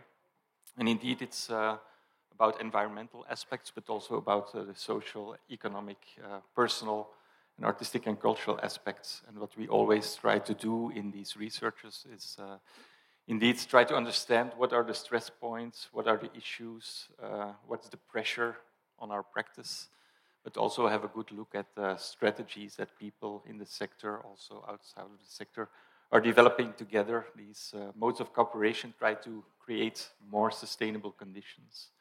And as an entry, I would like to briefly break down these two elements. Um, first, unpack a bit uh, the complexity of the issues that we are dealing with uh, on the one hand, and then later on, I will. Uh, yeah, I thought about let's a breakdown of five types of models of uh, collaboration, five collaborative strategies that we can use also to tackle these issues. Uh, but first, briefly, what are these issues? Uh, I'm going to try to keep it as short as possible, possible, but you know it's very complicated. But I think a good entry point is uh, economy, uh, economic situation in broader society, but also the economy of our sector, circus arts, broader life arts, how it is evolving, and also uh, the economic position of people working in that sector. And maybe just uh, quote a few figures from the, the, study we did for the Ministry of Culture. We did a survey with uh, circus artists in Flanders being well aware that Flanders is also kind of like a privileged uh, situation because we have a, a, quite interesting circus policy. But also in Flanders, we see, for instance, that uh, one out of four artists has fixed employment. Only one out of four, so three out of four are working on project based. Other statistic is that uh, uh, half of the artists make their work with no funding or co production whatsoever. So it's really uh, from the touring that the income is there or from other uh, sources of income. We also see that three out of four of the artists do have multiple jobs. So they work as a circus artist, but they only also do uh, work job outside of the artistic practice in the sector or out, outside of the sector. Also, we see that uh, four out of five has an international practice. So what you see there, it's really uh, uh, all symptoms of the difficult uh, socio-economic situation of artists in our sector, also arts workers in our sector. I think it's uh, safe also to expand that to people working with the artists in organizations. Also there you see a shift towards yeah, less fixed employment, more project-based, and I think that is really the basis, this economic situation of uh, a lot of uh, pressures on the people. And uh, that's also something that came out of this survey the impact that this has on people working in the sector. We saw, on average, a career of an artist uh, responding to the survey. It lasts 10 years. Uh, many people are considering to drop out because the pressure is so high mental pressure, emotional pressure, risk of injuries. We talked about that yesterday lack of artistic recognition that is felt, less of time to exchange with the peers. So there are a lot of pressures, and yeah, people are dropping out or considering to stay working uh, on the condition that these situations can change.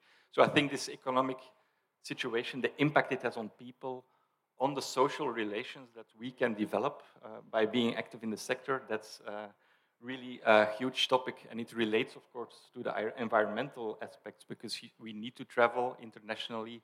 We need to produce in order to survive, and this has an environmental impact.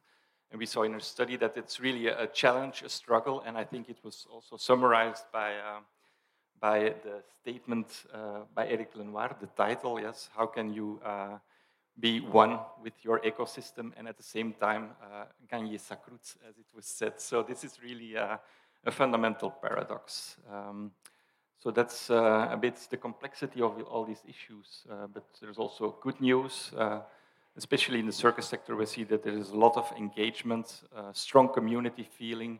As we also saw in the artistic intervention this morning, a lot of imagination and people addressing these issues in the work themselves. These are our strengths, and we saw also that uh, people are deploying these strengths by working together and trying to change things.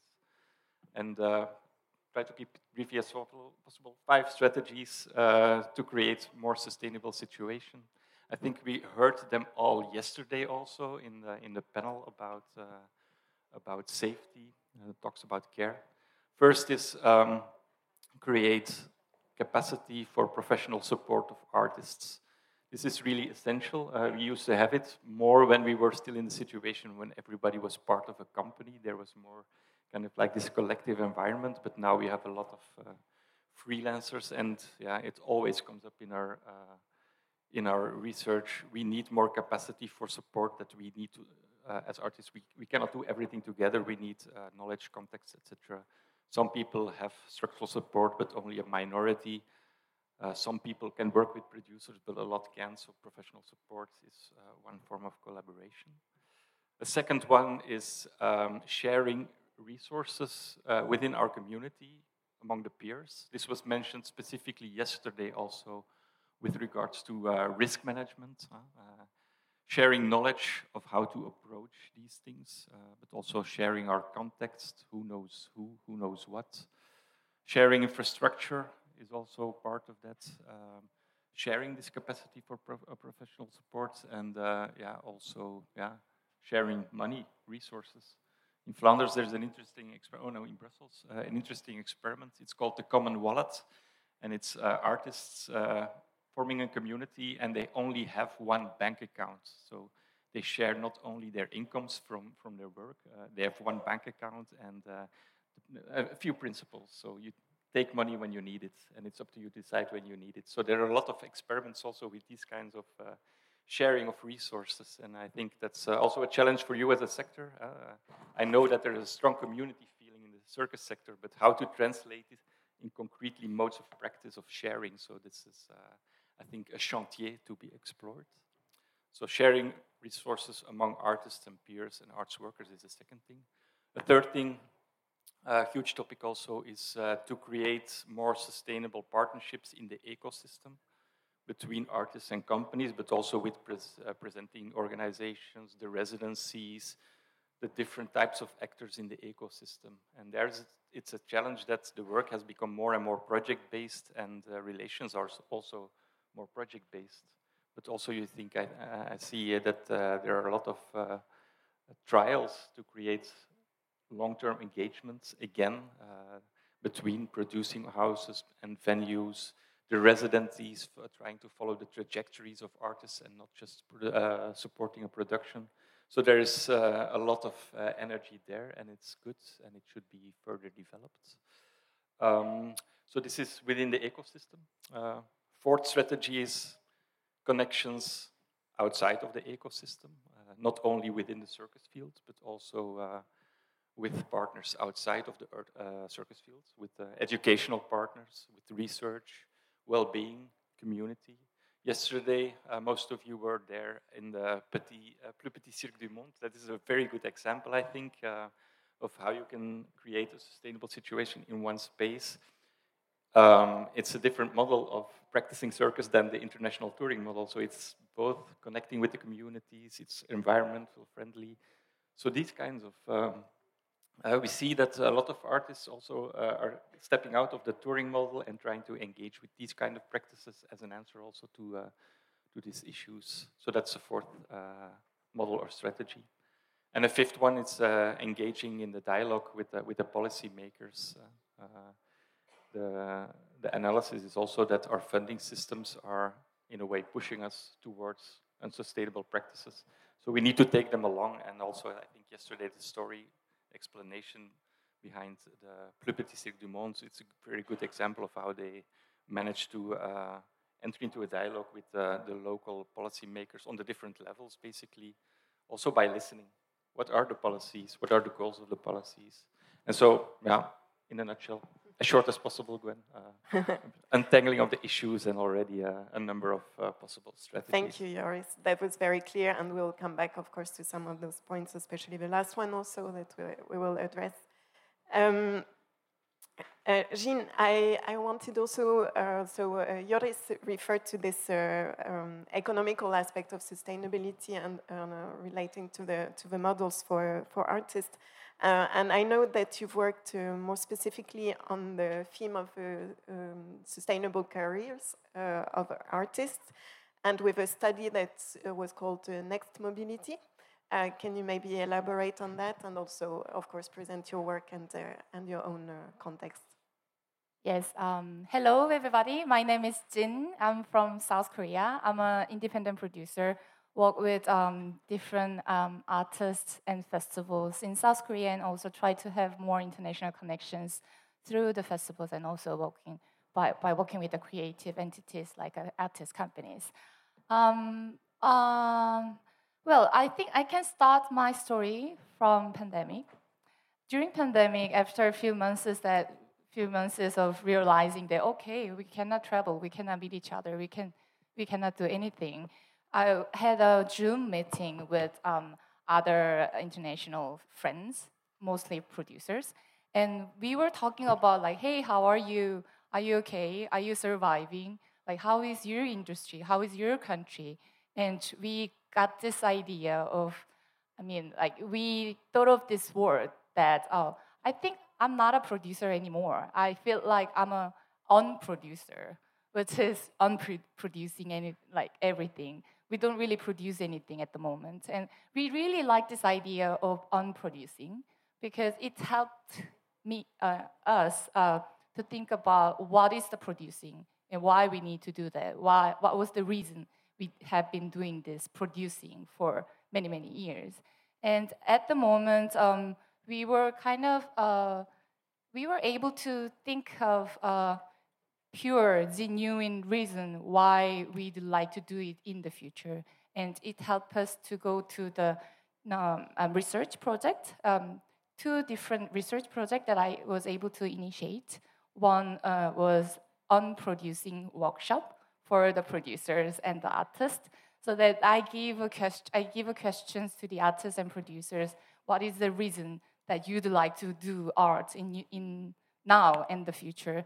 And um, this is like a conversation of um, finding a different reasons in the sentences to introduce yourself for the future um, careers. And um, I think I was able to survive because of this workshop that I was able to initiate it. And um, yeah, uh, also, yeah, we have a good music here. and also on the other side, uh, with other two producers, uh, we were Yes, I really like it. we we um, did this research called um, New Connections and Next Mobility, which is all about the international exchanges in the post-pandemic era. Because that was that started because I miss my friends and I want to meet my friends in the future, which is in different countries, different cities. I don't want to be isolated.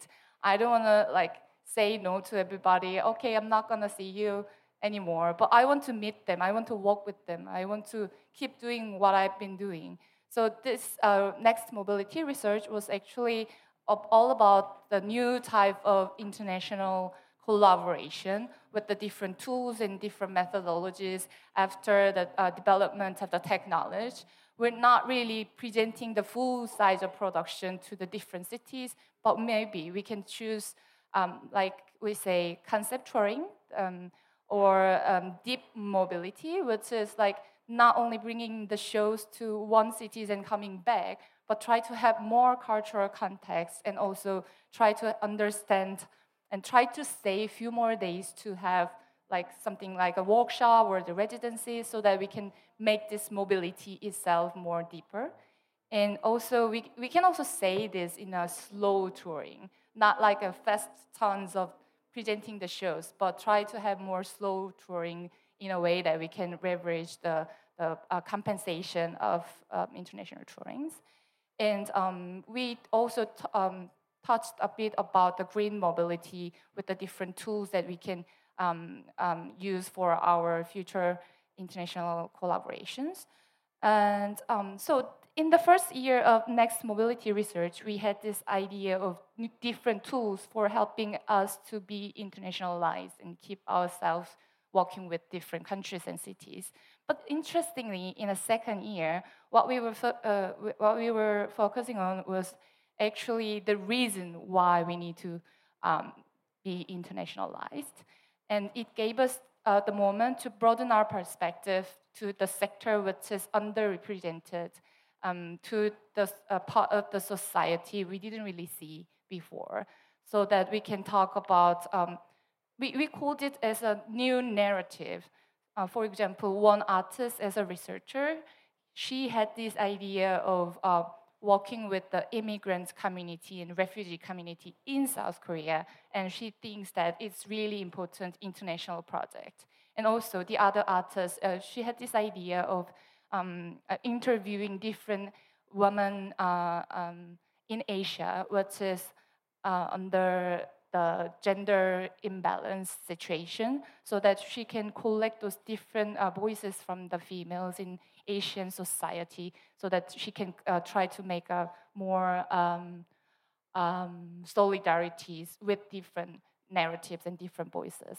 So um, for, as, as I told you, first year we were focusing on the tools and what we can do, what we can use. But the second year of the next mobility research, we were focusing on, okay, who's in the room? We were um, thinking about that as I think it's also part of the sustainability, like sustainability in the manner of um, social and um, so um, yeah, um, social aspect, social perspective, and um, yeah, I think that's all I can say at the moment. Yeah. Thank you. We will come back also to the to, to the narratives and the touring models there in, in, in just a moment with uh, with Danielle. But to, uh, before that, also we had a, a, a good, uh, I would say, entry point uh, to the Sphere project and to this uh, uh, connection to the non-human early on with Andrea and and Marija.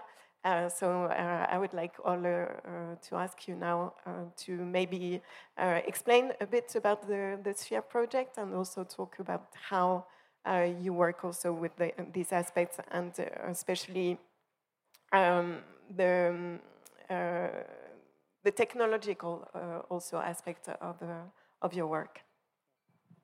All right. Um, I think um, if it's possible to use some slides, it would help me lot just to get uh, get going. But yeah, I'm uh, Olle uh, Strandberg Colling, and I'm a director, choreographer, product manager, and also something as attractive as an administrator, I think.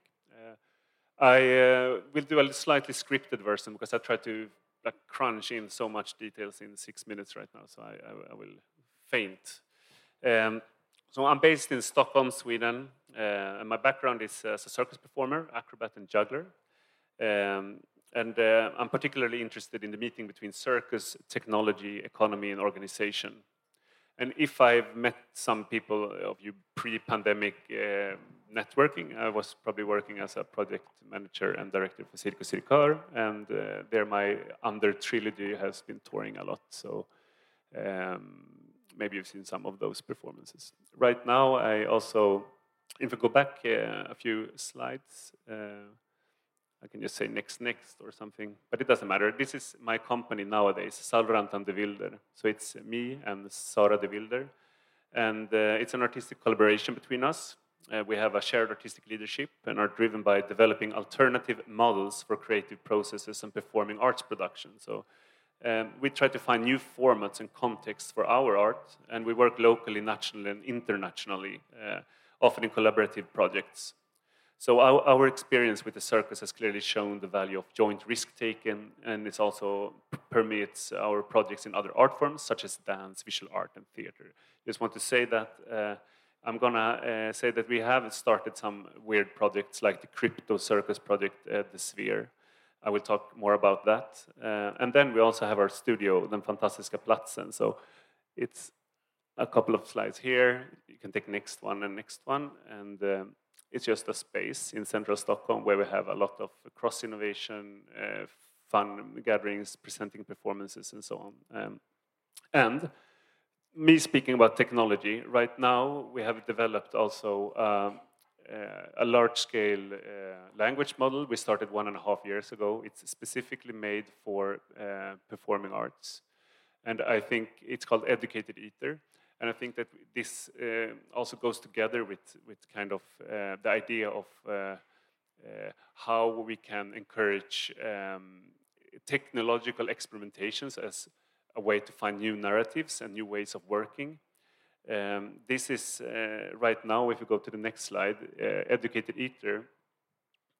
Uh, it has been fed with, with kind of my texts and my work from the last 10 years and it's a way to find new and other narratives from our own documentation of our own projects.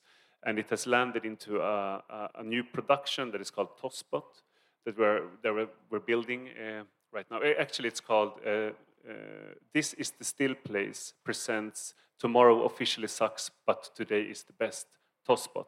But we just called it Tosspot for the sake of simplicity.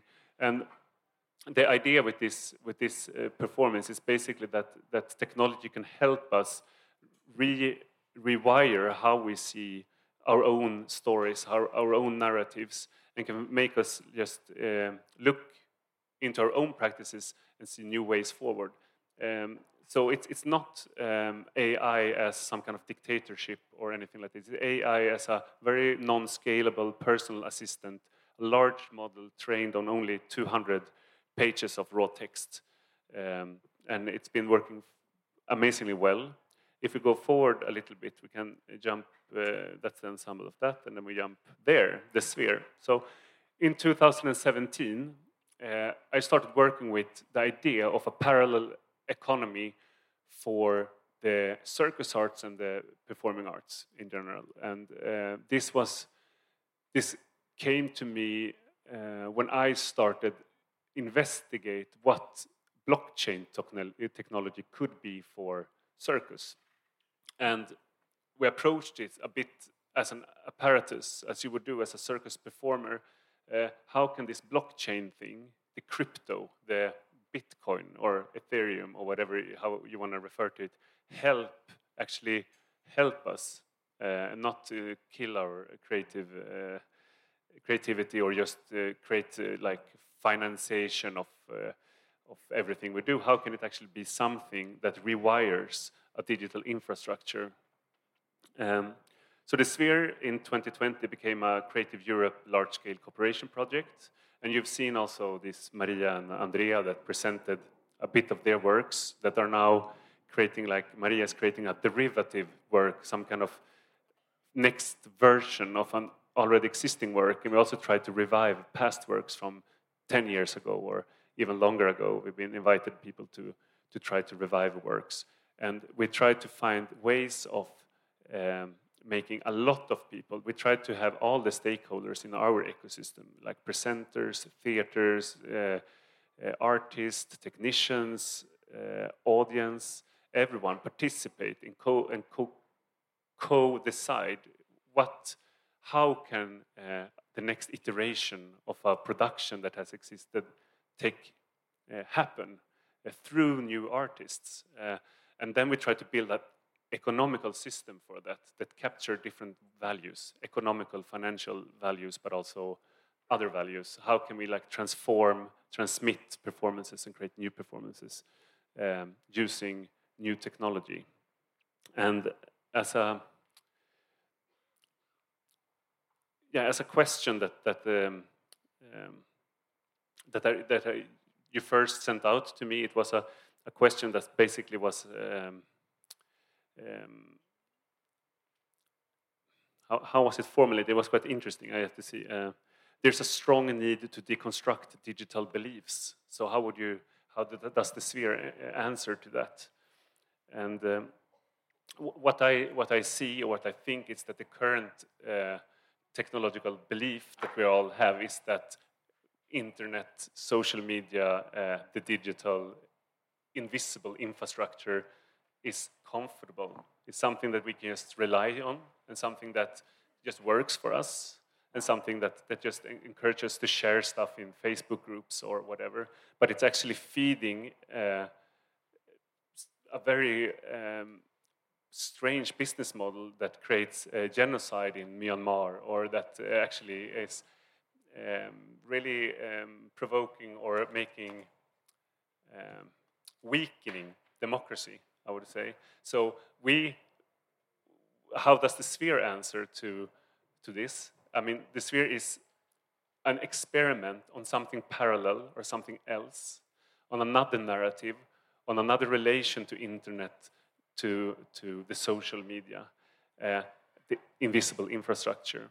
Because maybe if we rewire the infrastructure, the way that we socialize, because I would say also that social media today is actually socializing us in a way to act in the favor of the platform. So, uh, and we have to collect the data. People ask us to collect the data. Uh, uh, to show this is the statistics, this is how many that, that read my post, this is how many who saw my trailer, this is how many who booked, tickets through Instagram, etc. So we're stuck in that. So uh, we have a big, uh, very important uh, mission, I would say, to find ways to, of course, build your communities there if you want to, but what's your migration plan and what is the way that you can avoid that kind of data uh, trap um, because we, you have to work for what you want to do and not for what the platform wants you to do. And um, uh, that, that, that's what, what Tosspot, uh, the production, the kind of AI that we built, and also the sphere is about. It's rewiring, finding new narratives through using and daring to be inside of technology. So uh, this is my like important note to bring.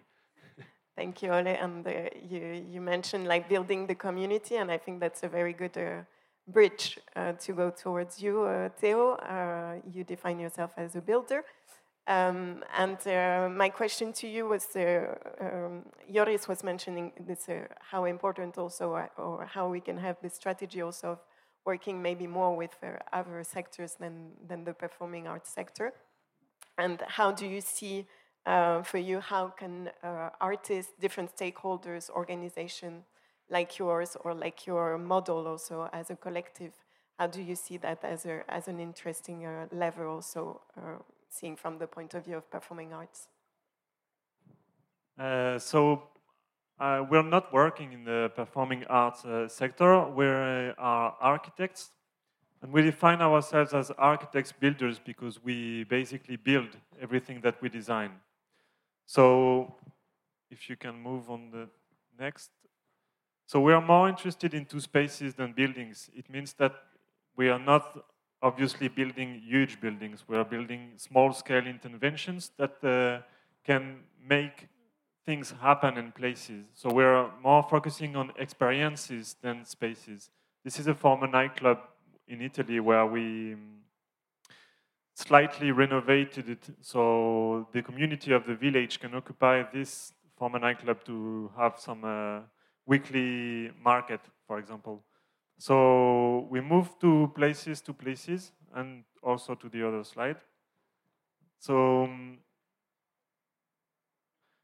we are focusing more on the processes than the results. So how can this experience of transforming a space that is usually painful, you know, and dusty, and the, the work of the craftsman is not uh, such a, a, nice work usually. How do you transfer this experience of making into something that can straighten a community uh, and to empower a, local community to transform their own spaces?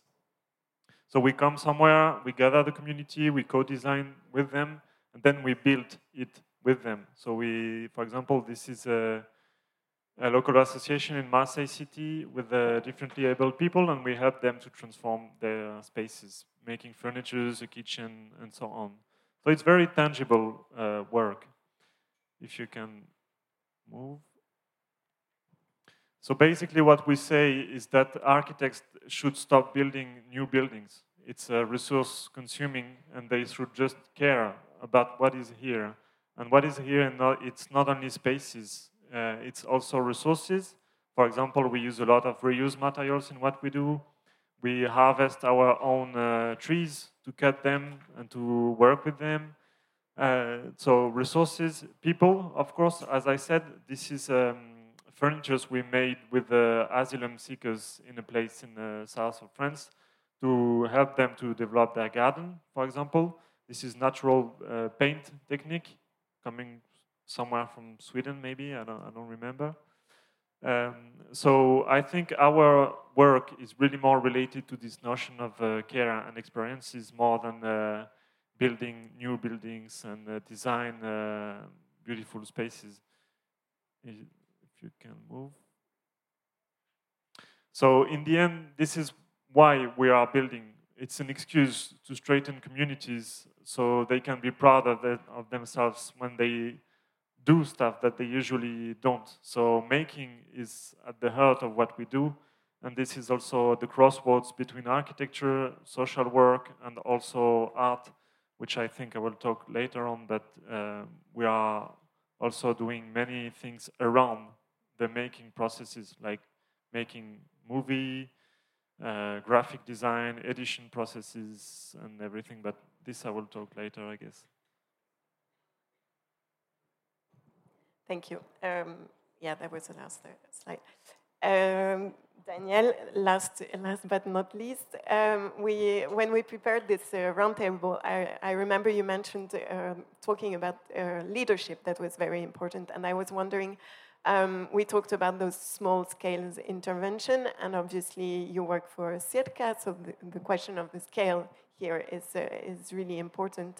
And how do you, uh, what kind of strategies, I would say, do you develop within Circa uh, to address this uh, question of leadership? And also, uh, how do you see that in cooperation also for programming uh, within, within the, the company and, and the work that you are conducting? Okay. Hi, everyone. Uh, sorry about my accent in, in, in, advance, but you've had a nice Australian over here translating for you. Um, I work for Circa. So, Circa is quite a large scale Australian circus based in Brisbane. Um, we travel internationally. We have uh, a big market here in Europe and that additionally UK, they're separate, um, as well as the Americas, Asia, um, definitely Australia and New Zealand. Um, I'm not going to claim to be an expert of any kind on sustainability, and I don't think Circa is either. So I'm going to represent myself in this conversation and just talk from experience because I think that's um, useful. Um, Circa has about 60 full-time employees equivalent. There are anywhere from, it sort of changes obviously, from 23 to 28 full-time acrobats who are on salary.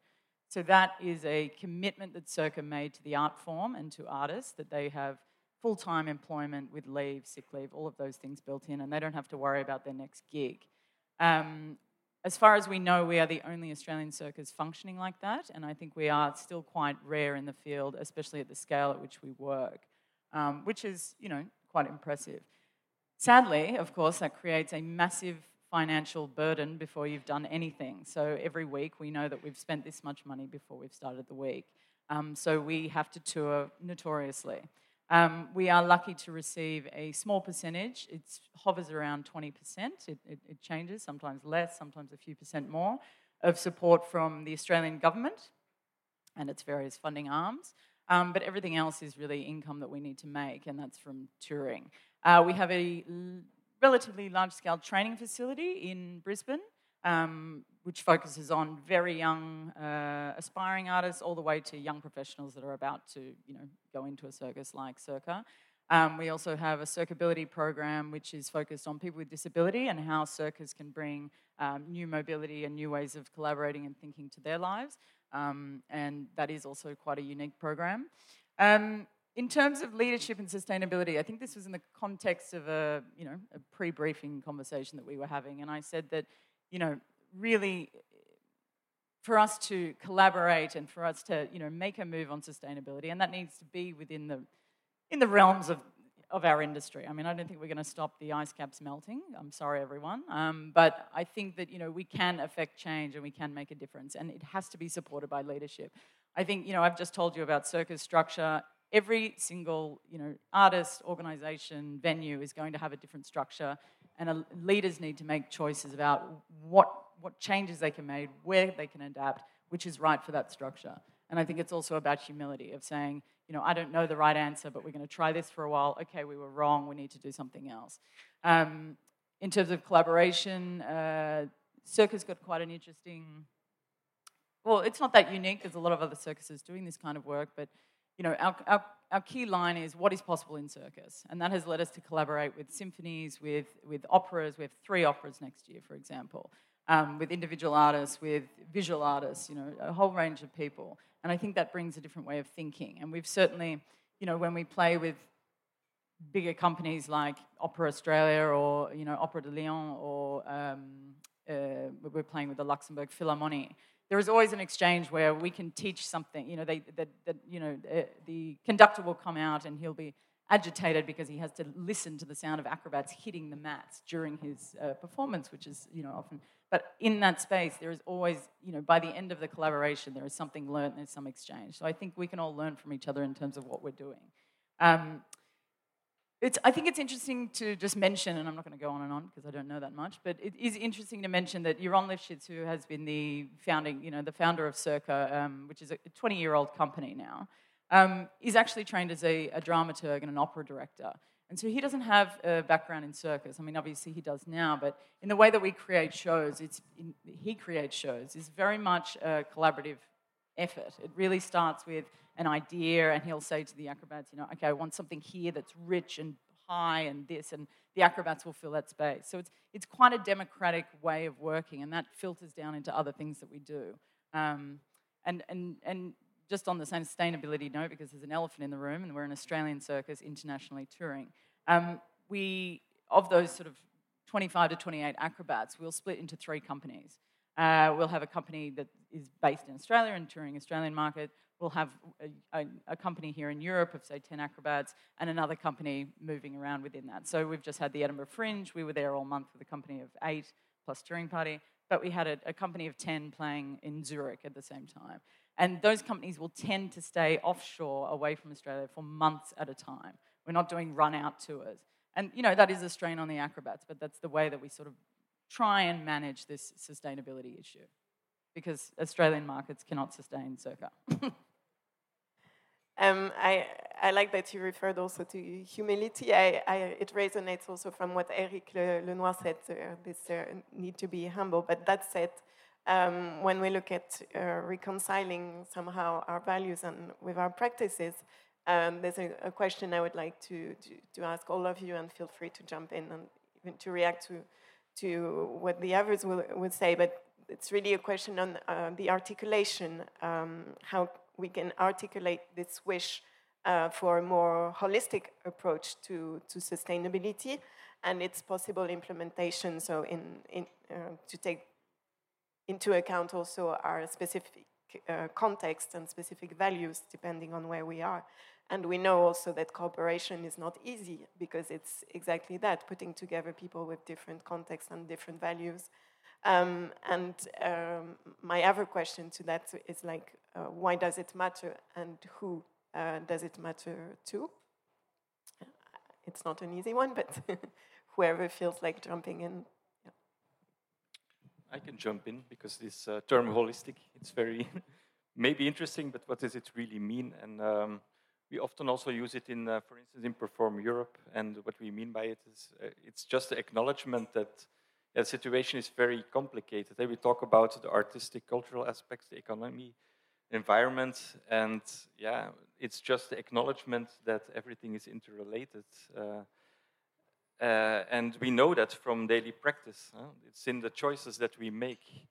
Uh, we're all very environmentally engaged and we want to, uh, to be uh, work uh, in an environmental friendly fashion. But you need to ma make a living, you need to survive, you need to make choices on a daily basis. And every invitation to go someplace, it's always this balancing exercise. Am, am I going to grab this opportunity and what is the impact? Uh, what do I gain from it, uh, and what is the negative impact on, on my life, on uh, environment, etc. So we all know that uh, that these issues are interrelated because uh, it's the, the decisions that we make uh, on a daily basis. But this is only one level. Um, in Perform Europe, we saw it also on another level. Um, if you're making these decisions for yourself, it also really matters in which context uh, you are making these decisions. And we, we saw it quite clearly that uh, context really matters. Uh, for instance, uh, I live and I work in Brussels. I used to work for the Arts Institute there, and we created this map. It's called uh, Start to Train, and we made a map starting in Brussels and mapping all the places that you can go through uh, in six hours by train, and it's quite huge, in fact. So this, uh, there's a, a, good situation to be environmentally friendly. But in Perform Europe, we had huge discussions with uh, people working in isolated uh, regions, in the Balkans, for instance, with less access to, uh, to this kind of uh, public transport, but also less access to connections within the international ecosystem, less access to funding, so yeah, what's your priority when we talk to companies uh, from uh, this part of Europe? The environmental is very important, but in other contexts, it's no, it's really breaking out of this isolation. So it's very difficult to, uh, in this kind of international conversations, to uh, focus on just one aspect. Another example, you might have heard about it, a couple of years ago, the famous uh, French choreographer Jérôme Bel said that we should all stop flying. And there was, of course, uh, a huge riposte by other artists. Uh, there was this Mexican company who wrote an open letter and said, yes, it's because you can say that because you have been flying all your life. This is your privilege, and it's a kind of like a neo-colonial stance that you ask for us that we do not fly anymore. So it's, I think it's impossible to isolate the environmental aspect from, uh, from the idea of, uh, of social, social justice. So this is, uh, yeah, the acknowledgement that it's so complicated on a personal level, but also on a systemic level. So yeah, this is the issue. Um, yeah. Théo, Théo, you wanted to yeah, to that? I want to say that um, I'm not. I'm. I don't really agree with the fact that complexity is an excuse not to make choices. Also, and sometimes you say, yeah, it's complex, so we don't know. At some point, you have to make decisions, and I really liked what Eric Lenoir said this morning about sometimes you say no. And uh, even if it's complex, you don't know, you say no. And us, for example, uh, many times real estate companies, they come to us. Even a cement company, they come to us. A few weeks ago, the Rothschild uh, Foundation wrote to us. And to all these people, we say no. And we know it's tough. We are paid minimum wages in France. It's been 10 years we're doing this, so it's a huge commitment. And yes, yet we, we have to say no at some point. We have to stop uh, hiding from uh, this uh, complexity and I don't know. And uh, I think it's not a post-colonial, uh, neo-colonialism uh, stance. It's about generation, and it's not like um, you don't take plane, I did. It's, I mean, that's obvious. It's not about being Mexican or French or whatever. It's about also to a collective decision. So um, I think we should stop doing th some things. And even if it's hard, we have to stop and say no to clients, no to situations. And uh, for example, this is what we try to do, and it's not easy, of course, and it, it's maybe not sustainable as a practice to keep this thing, but uh, still, I think uh, I like what Eric Lenoir said. just a brief reaction before I, uh, I don't want to take all the floor, but uh, embracing and acknowledging uh, the complexity is one thing, but I completely agree that the only answer to that can be sharpness. You cannot tackle all these issues at the same time. That's not a thing. And saying no is very important, but also what you all said here, we had kind of like a very interesting spectrum of concrete experiments that tackle very specific things, and creating community in this place, the deep mobility research. I think this is the way to go. Also, your experiments with how can we uh, infuse new digital technologies in, in our economy. I think this is the sharpness that we really need in this complexity. Be very precise, set up experiments, and learn from these experiments uh, together also with uh, kind of like an ethical standard, as you say. So that's, uh, I think, a, a, way forward out of uh, the complexity. Yeah, I was I was kind of freely associating uh, uh, a little bit, but in the sphere we have we tried to tackle the the concept of, of touring by um, by doing this this experiment we called it the mega vote actually. So it was we had these performances uh, that we transformed into digital commodities, basically, uh, almost in crypto commodities. And we, we did a kind of fundraising where um, globally people that were already like into that uh, crypto scene, let's say, it's a weird, weird new audience that that uh, we can say bad and good things about, but they funded uh, one performance, and then all the stakeholders that we had collected, it was 800 um, uh, people from uh, Lithuania, Italy, uh, Germany, Sweden, um, etc. I'm saying Portugal um, and so on. They, it was people that were audience, that were, were artists and so on. They could vote basically on which, which artists are going to make the next iteration of this performance. And what happens then is that it starts a new social, um, a new um, collaboration between the former artist and the new artist.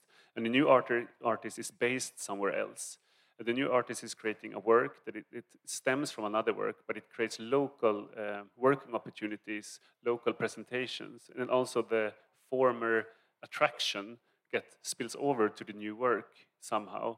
So it also gets, it finds a new kind of weird market where, where uh, it's, it's, it's not like instead of touring, but it's, it's actually adding value that also, of course, wants, uh, that local place wants the original artist also come and perform, but then alongside that one, this local artist can present their work, and, and therefore it, it actually uh, creates, um, it, it gives more um, more than just a production coming to a city presenting for an audience. It actually creates a, a local um, uh, economy, community-like uh, thing.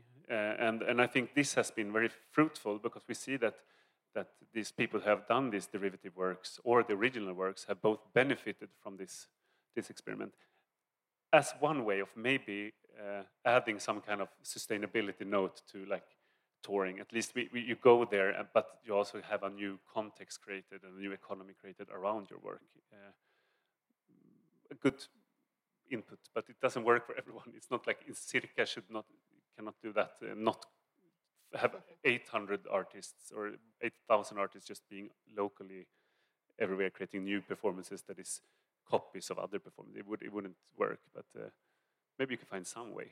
We're actually exploring that right now.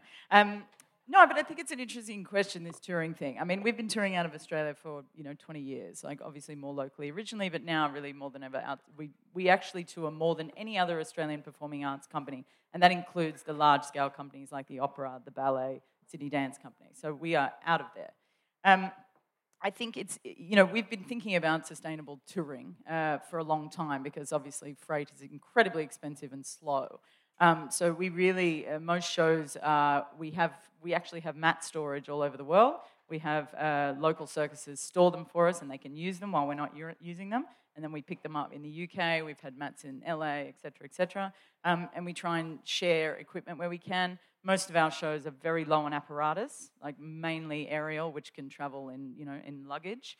Um, and you know these kinds of considerations, costumes are lightweight, you know all of that stuff. We use, you know, it's um, it's been something that's been sort of, you know, programmed into Circa for a long time, which maybe some circuses are just thinking about now. Um, I think when we think about uh, sustainable touring, I mean, we all want longer seasons. You know, ideally, Circa would be in one place for a month or two at a time, and that would be much better for the environment. Um, but it is incredibly hard to, you know, find venues at that scale that can do that. And of course, there are artistic directors who want to change things up, have something different. Um, you know, one of the biggest uh, challenges that we have is, of course, we want to we want to tour sustainably. You know, we you know we'll, we'll, speak to a presenter and say, okay, can you help us build a tour? You know, some places, you know, a local tour. Some places are much better than this than others. There's places like Canada where they've always had to rely on a network, otherwise they can't get artists, you know, to to their um, locales. Um, but you know, time and time again, you get you come up against, you know, oh well, we want to be the only ones in this region to show this show. You know, we, we you know, you can't have this anywhere else in whatever country. Um, and and this this has to change. We can't, you know, we're we're doing our best. We're you know happy to be flexible. We, we can scale shows up, we can scale them down to fit into much smaller venues. We've just created a, a sort of touring version of our main show, Humans 2.0, which has no aerial and it's the same day open to facilitate smaller venues like dance venues that don't have the rigging and you know and, and or smaller venues that don't can't give you a whole day to bump in you know? So we're as adaptable as we can but we can't you know i can't we also on top of that you know, the repertoire is so massive. Like the company that's touring Humans 2.0 in Europe at the moment has five shows in repertoire, and we could probably throw them into other shows. So if you have an artistic director that says, you can't do Humans 2.0 here, you know, it's got to be something. We can go to the next town and go, okay, we're going to do something else.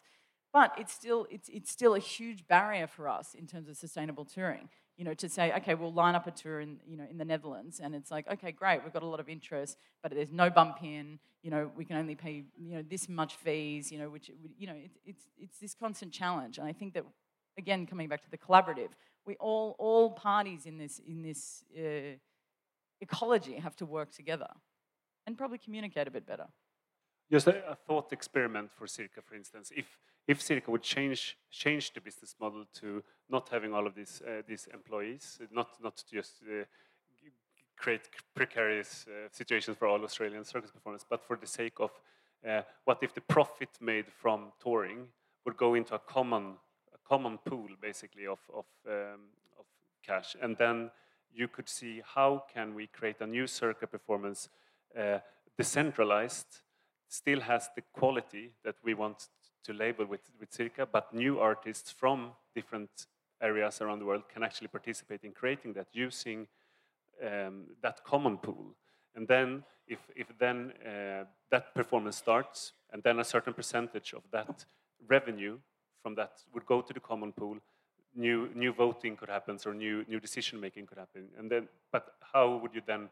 Uh, the interesting thing here is how can you keep quality and still open up to your whole because you have such a big ecosystem of of stakeholders, of, of audience all over the world and so on. They want to see your, so how can the brand itself uh, exist and still be qualitative, but you can invite uh, plural, plurality. Impossible to say, but anyway, you do, you, you do that uh, through some kind of uh, weird business model. You would never do that, of course, but it would be, or I'm not going to say that, but it would be very interesting to see would it survive? Would the brand survive, and would you still um, stand behind the productions artistically and etc. Because it could change, uh, it could lessen the traveling by 80 percentage, whatever. Uh, it would be interesting. True. it's interesting because I'm, my background is actually visual arts, and so I've always worked in exhibition making, which is far worse than, than touring and, and circus, I can tell you that. The, the, the amount of waste is horrific. Um, but I think that you know it's interesting coming to the circus world and really learning more about circus is how distinct each style is, and we are distinctively Australian, and I think that's why people are interested in seeing us, and of course you know and distinctive with the artistic you know director etc. So decentralizing, I mean the French style is stunning. You know it's no soft falls, it's very beautiful, it's very contemporary dance. You know, and that's a very different style than what we perform. So it would become like a monopoly you're essentially, you know, it would become a brand that then, you know, you took over the world and everyone was just in Circa and Circa was circus. And I don't think that's, that's good for anyone. You know, we've had discussions, particularly during COVID, I think everyone thought about this. Uh, the ensemble was actually uh, staying with our good friends here at Riga um, because they were stranded for several weeks, is you know actually having a full circus that you know is is here in Europe, for example. Like every time we go to to London, which is fabulous, but it costs an absolute fortune for a presenter to put all of our acrobats in, you know, per diems, you know, accommodation, all of these things, flights. If you had a circa that was made up of acrobats from the UK, none of these fees would apply because they'd be in their hometown and they would be performing circus shows. But it becomes a different thing, right? We're, talking about a totally different beast. I can no also, solution to it. Yeah. I'd like to add one more thing because in this table, interestingly, there is no programmer. I don't know why, but I think um, not only the triers and like um, the triers of the shifting the structure of the artist company like Circa, but also the responsibilities and like responsibility of the programmer has been shifted as well, because I think still the audiences has a right to see the good quality arts in the world. And um, to do that, artistic directors and programmers should be more careful, should working more to see and find the good reason of bringing these artists to their festivals and venues. And this is also linked to the sustainability, I think. And also, not only, okay, I like this show, I I'm sorry that I'm saying like this, but I like this show. I'm gonna bring this to my festival. But like, we need to be more careful. We need to be more, more sensible for for um, which show to be present, which narrative that we need to present. And like um, maybe back to what Jérôme Bel said, he is able to stop flying because he's Jérôme Bel and he's still working internationally with his network. But what if the emerging artists, what if the narrative that we need to deal with um, in the festival, in the venue, what if the, the, the marginalized people in the world, still we need to present more. Like, how can we make it more sustainable in a way? That's also my question. So, yeah, I think we can say no, but also before saying no, we also th- we need to think about our responsibilities of what to present, what who is in the room. As, as I said before, that's also maybe we can talk about this as well. Yes, uh, I think it's a, it's a very good point, and you started to, to, to go into uh, more like these ethical considerations. And I can also take an example uh, coming from the music sector and uh, relating to what you were saying about this uh, flying thing. We have more and more festivals in France, at least, that start to say that they will not invite artists that are flying anymore and if you think just about France, like we have uh, territories which are insular, uh, which are at the other side of the world, and those artists cannot come to uh, even central France without flying.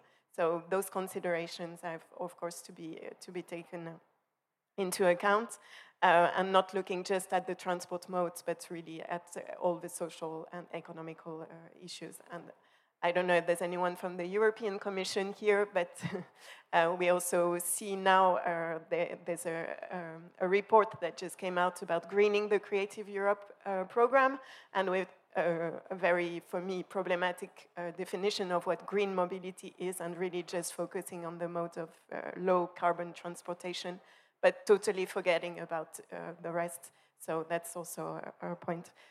Uh, so, um, because of course I have way more questions than the time that we have, but I wanted to come also uh, to this question of the role of funders and uh, also linked to this uh, uh, ethical. Um, and we see um, sustainability issues that are often tackled separately or in, in silos. And uh, do you see maybe, or do you, do you have some examples, or do you see some um, uh, models that could uh, have a more, let's say, intersectional uh, approach to funding also and trying to address those issues in a more, uh, again, holistic uh, way?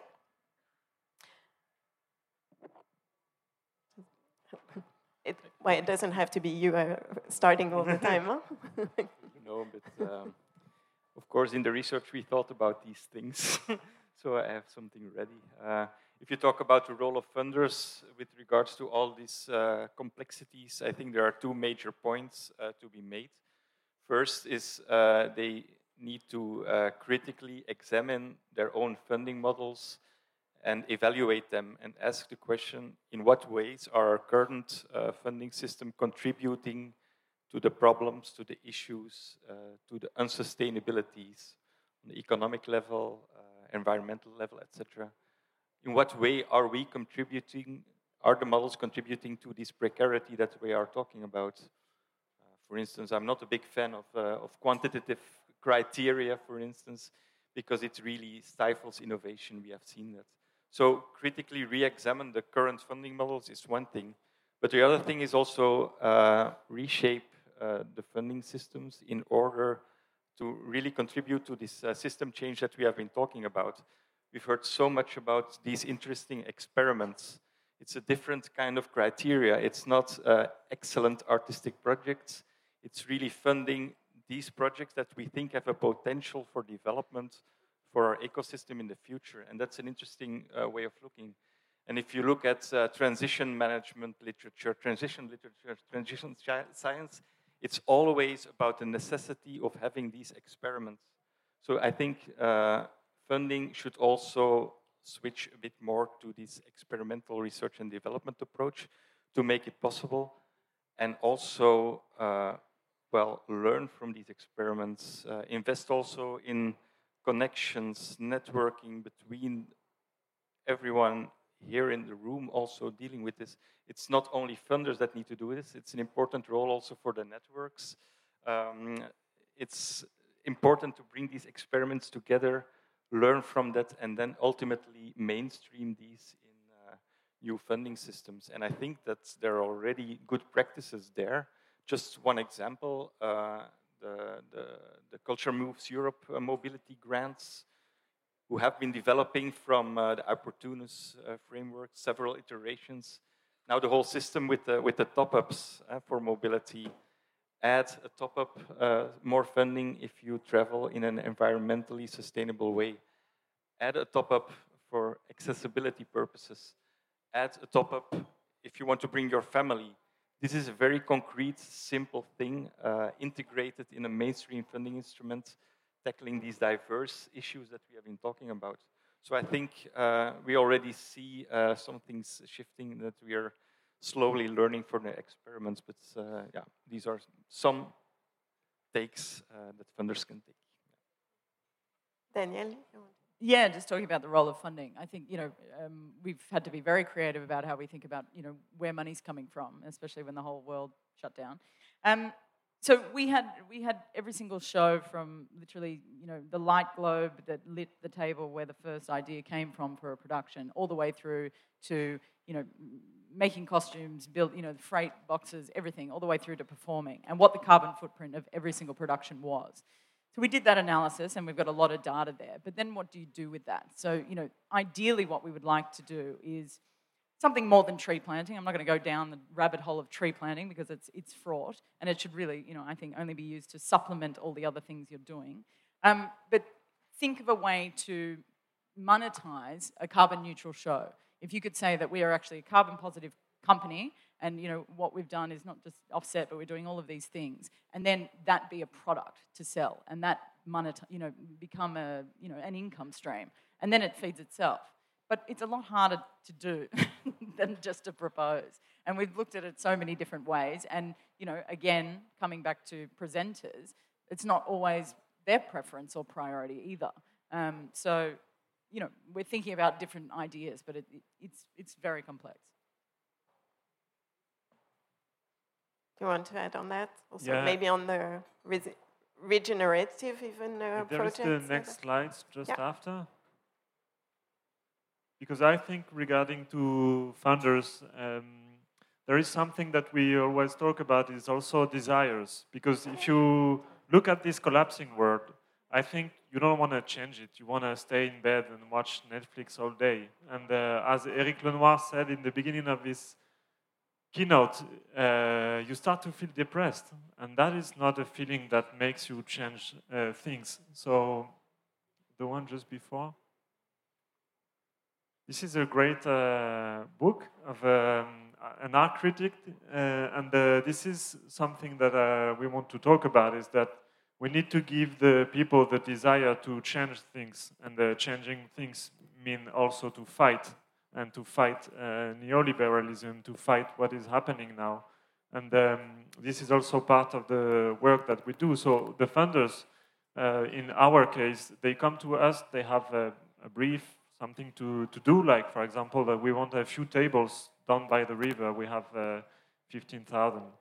Then you have to work with them to create other desires, to, to twist this brief and to turn it into something else. Like, uh, for example, you want tables, but maybe we can do tables and a movie, and in the movie, we talk about political subject like uh, welcoming foreigners in the area, and then you start to pull the strings of the project. And at the beginning, it was picnic tables, and then it became an entire world of discussions, arguments, controversies with the inhabitants, and everything. So we had to make the funders and the clients desire for something else and to bring them to something else. Maybe there is other slides, but I don't want to.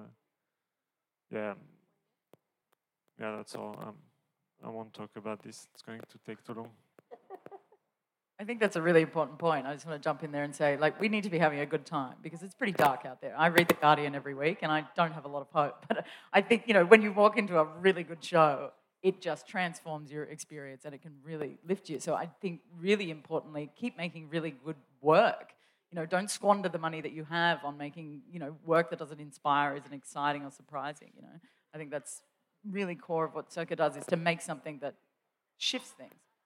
First, uh, a little side note just concerning Mark Fisher, because it, it's interesting. The artist Joshua Citarella, who's been like looking into the radicalization of young people on Instagram. Uh, he has infiltrated this this troll factory, basically, and and and uh, like infiltrated and created uh, Mark Fisher memes, post-capitalistic uh, memes coming from this kind of uh, nihilistic, let's say, right-wing accounts, radicalizing youth towards post-capitalistic notions and ideas in a very interesting way. And I, am thinking this is an example of uh, something that fund, like the funding bodies can, can consider also, because we are getting um, too many productions, performances, and artists spending the work on doing pedagogical performances about climate change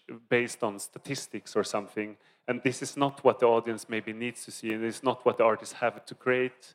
But the, but the way that a lot of applications and, and, and the funding ones are, are phrasing themselves is actually creating a, a weird, um, a weird kind of art for the sake of getting money from the funding bodies. And, and here, we need to have clever infiltrators that can actually make artists also realize that you can you can apply for something and it can be climate positive perhaps or, or at least concerning be considered with sustainability without talking about that. Or like because it can do something and then it can talk about something else. And i think this is a total mess that i see in, in sweden at least that, that there's so many uh, productions coming up talking about the issues straight forward like this is that what the artist intended originally, or is it something that has kind of uh, is lurking in the back of the head in order to be able to perform? Um, I chose to be the last one because I think my answer is like questionable. but um, yeah, um, you asked me, you asked us about the role of the funder in a sustainable way. But I would say, like, um, so for last 14, 13 years of my practices, I've been working a lot with uh, Europeans and UK artists. Do you know the reason why? Because it was easy. Because it was easy to get the funding. It was easy to have a communication. And I, I think I chose something easy. And I realized that I don't really know, uh, I'm saying it very honestly, I don't really know about Asia in fact. And after I realized that I don't have like enough information, knowledge about our neighborhood, I um, tried. I tried to understand more and try to invest what I have, try to share what I have with other fellows in Asian countries. And um, what I would like to say is actually maybe we can also think about the role of the funder. For sure, that's important. But also, I would like to say that uh, we don't, we let's not make the funders to decide which way to go and try to find other spaces that we'd like to go, we need to go. That's, um, that's yeah, that's my answer. Sorry for this questionable answer. Now let's see. Um, unfortunately, I've been way too optimistic, and now uh, we we have to to close the the discussion. So we will not take any questions, but. Uh, of course, you are welcome to come and, uh, and ask questions to our speakers. We will have time during lunch and, and this afternoon as well. Uh, thank you all for being uh, so uh, concentrated, and thank you a lot to the translators. I hope we didn't speak too fast. Uh, and see you in a bit. Thank you.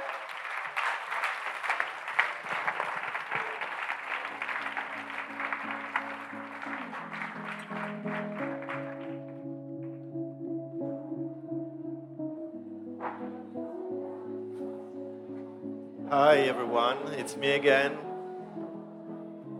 The practical information. Can I have your attention again?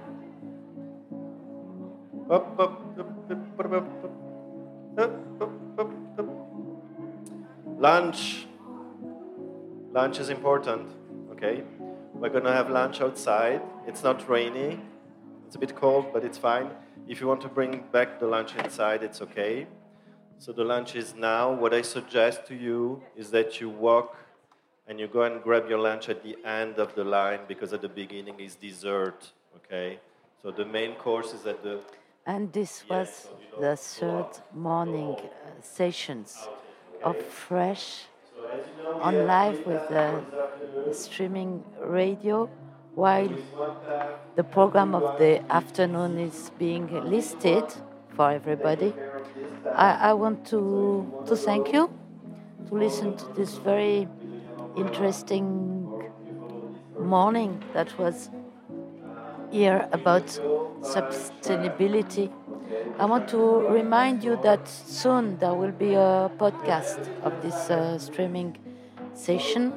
I want to remind you also that there will be a publication on these three days that uh, will be published by uh, uh Sarah Abdou Bouchra, who was uh, there as a guest uh, editor of the future publication of Fresh.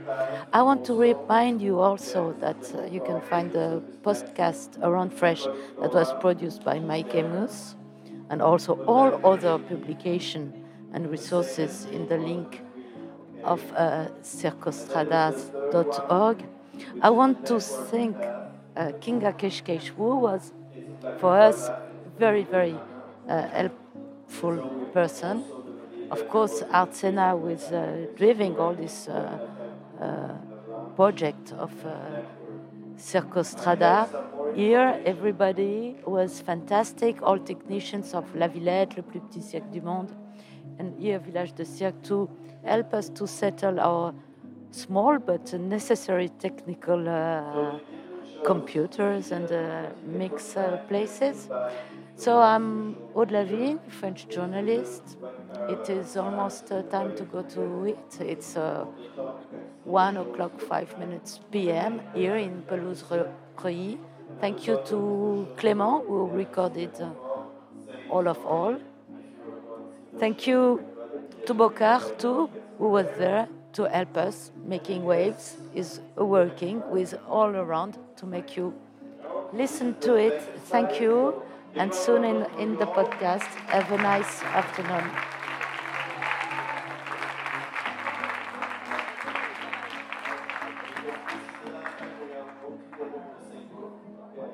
Thank you all, Artcena Circostrada, and all the funders and partners to do this. And I have a bit of an information which is very important for the future because you want to know where the next fresh will take place, right? Do you want to know? Okay, you're still alive. Okay, so da da da da bam. So Future Fresh, we're gonna have a fresh street in the UK in 2025. in June, which will be co-organized in Great Yarmouth together with Outdoor Arts, and we're very happy about that. Yipipura. And the next Fresh Circus uh, will take place in Sweden, in the cities of Botkyrka and Stockholm in February 2027, and it will be co-organized with Subtopia in collaboration with Riksteatern. Voilà, thank you, have fun.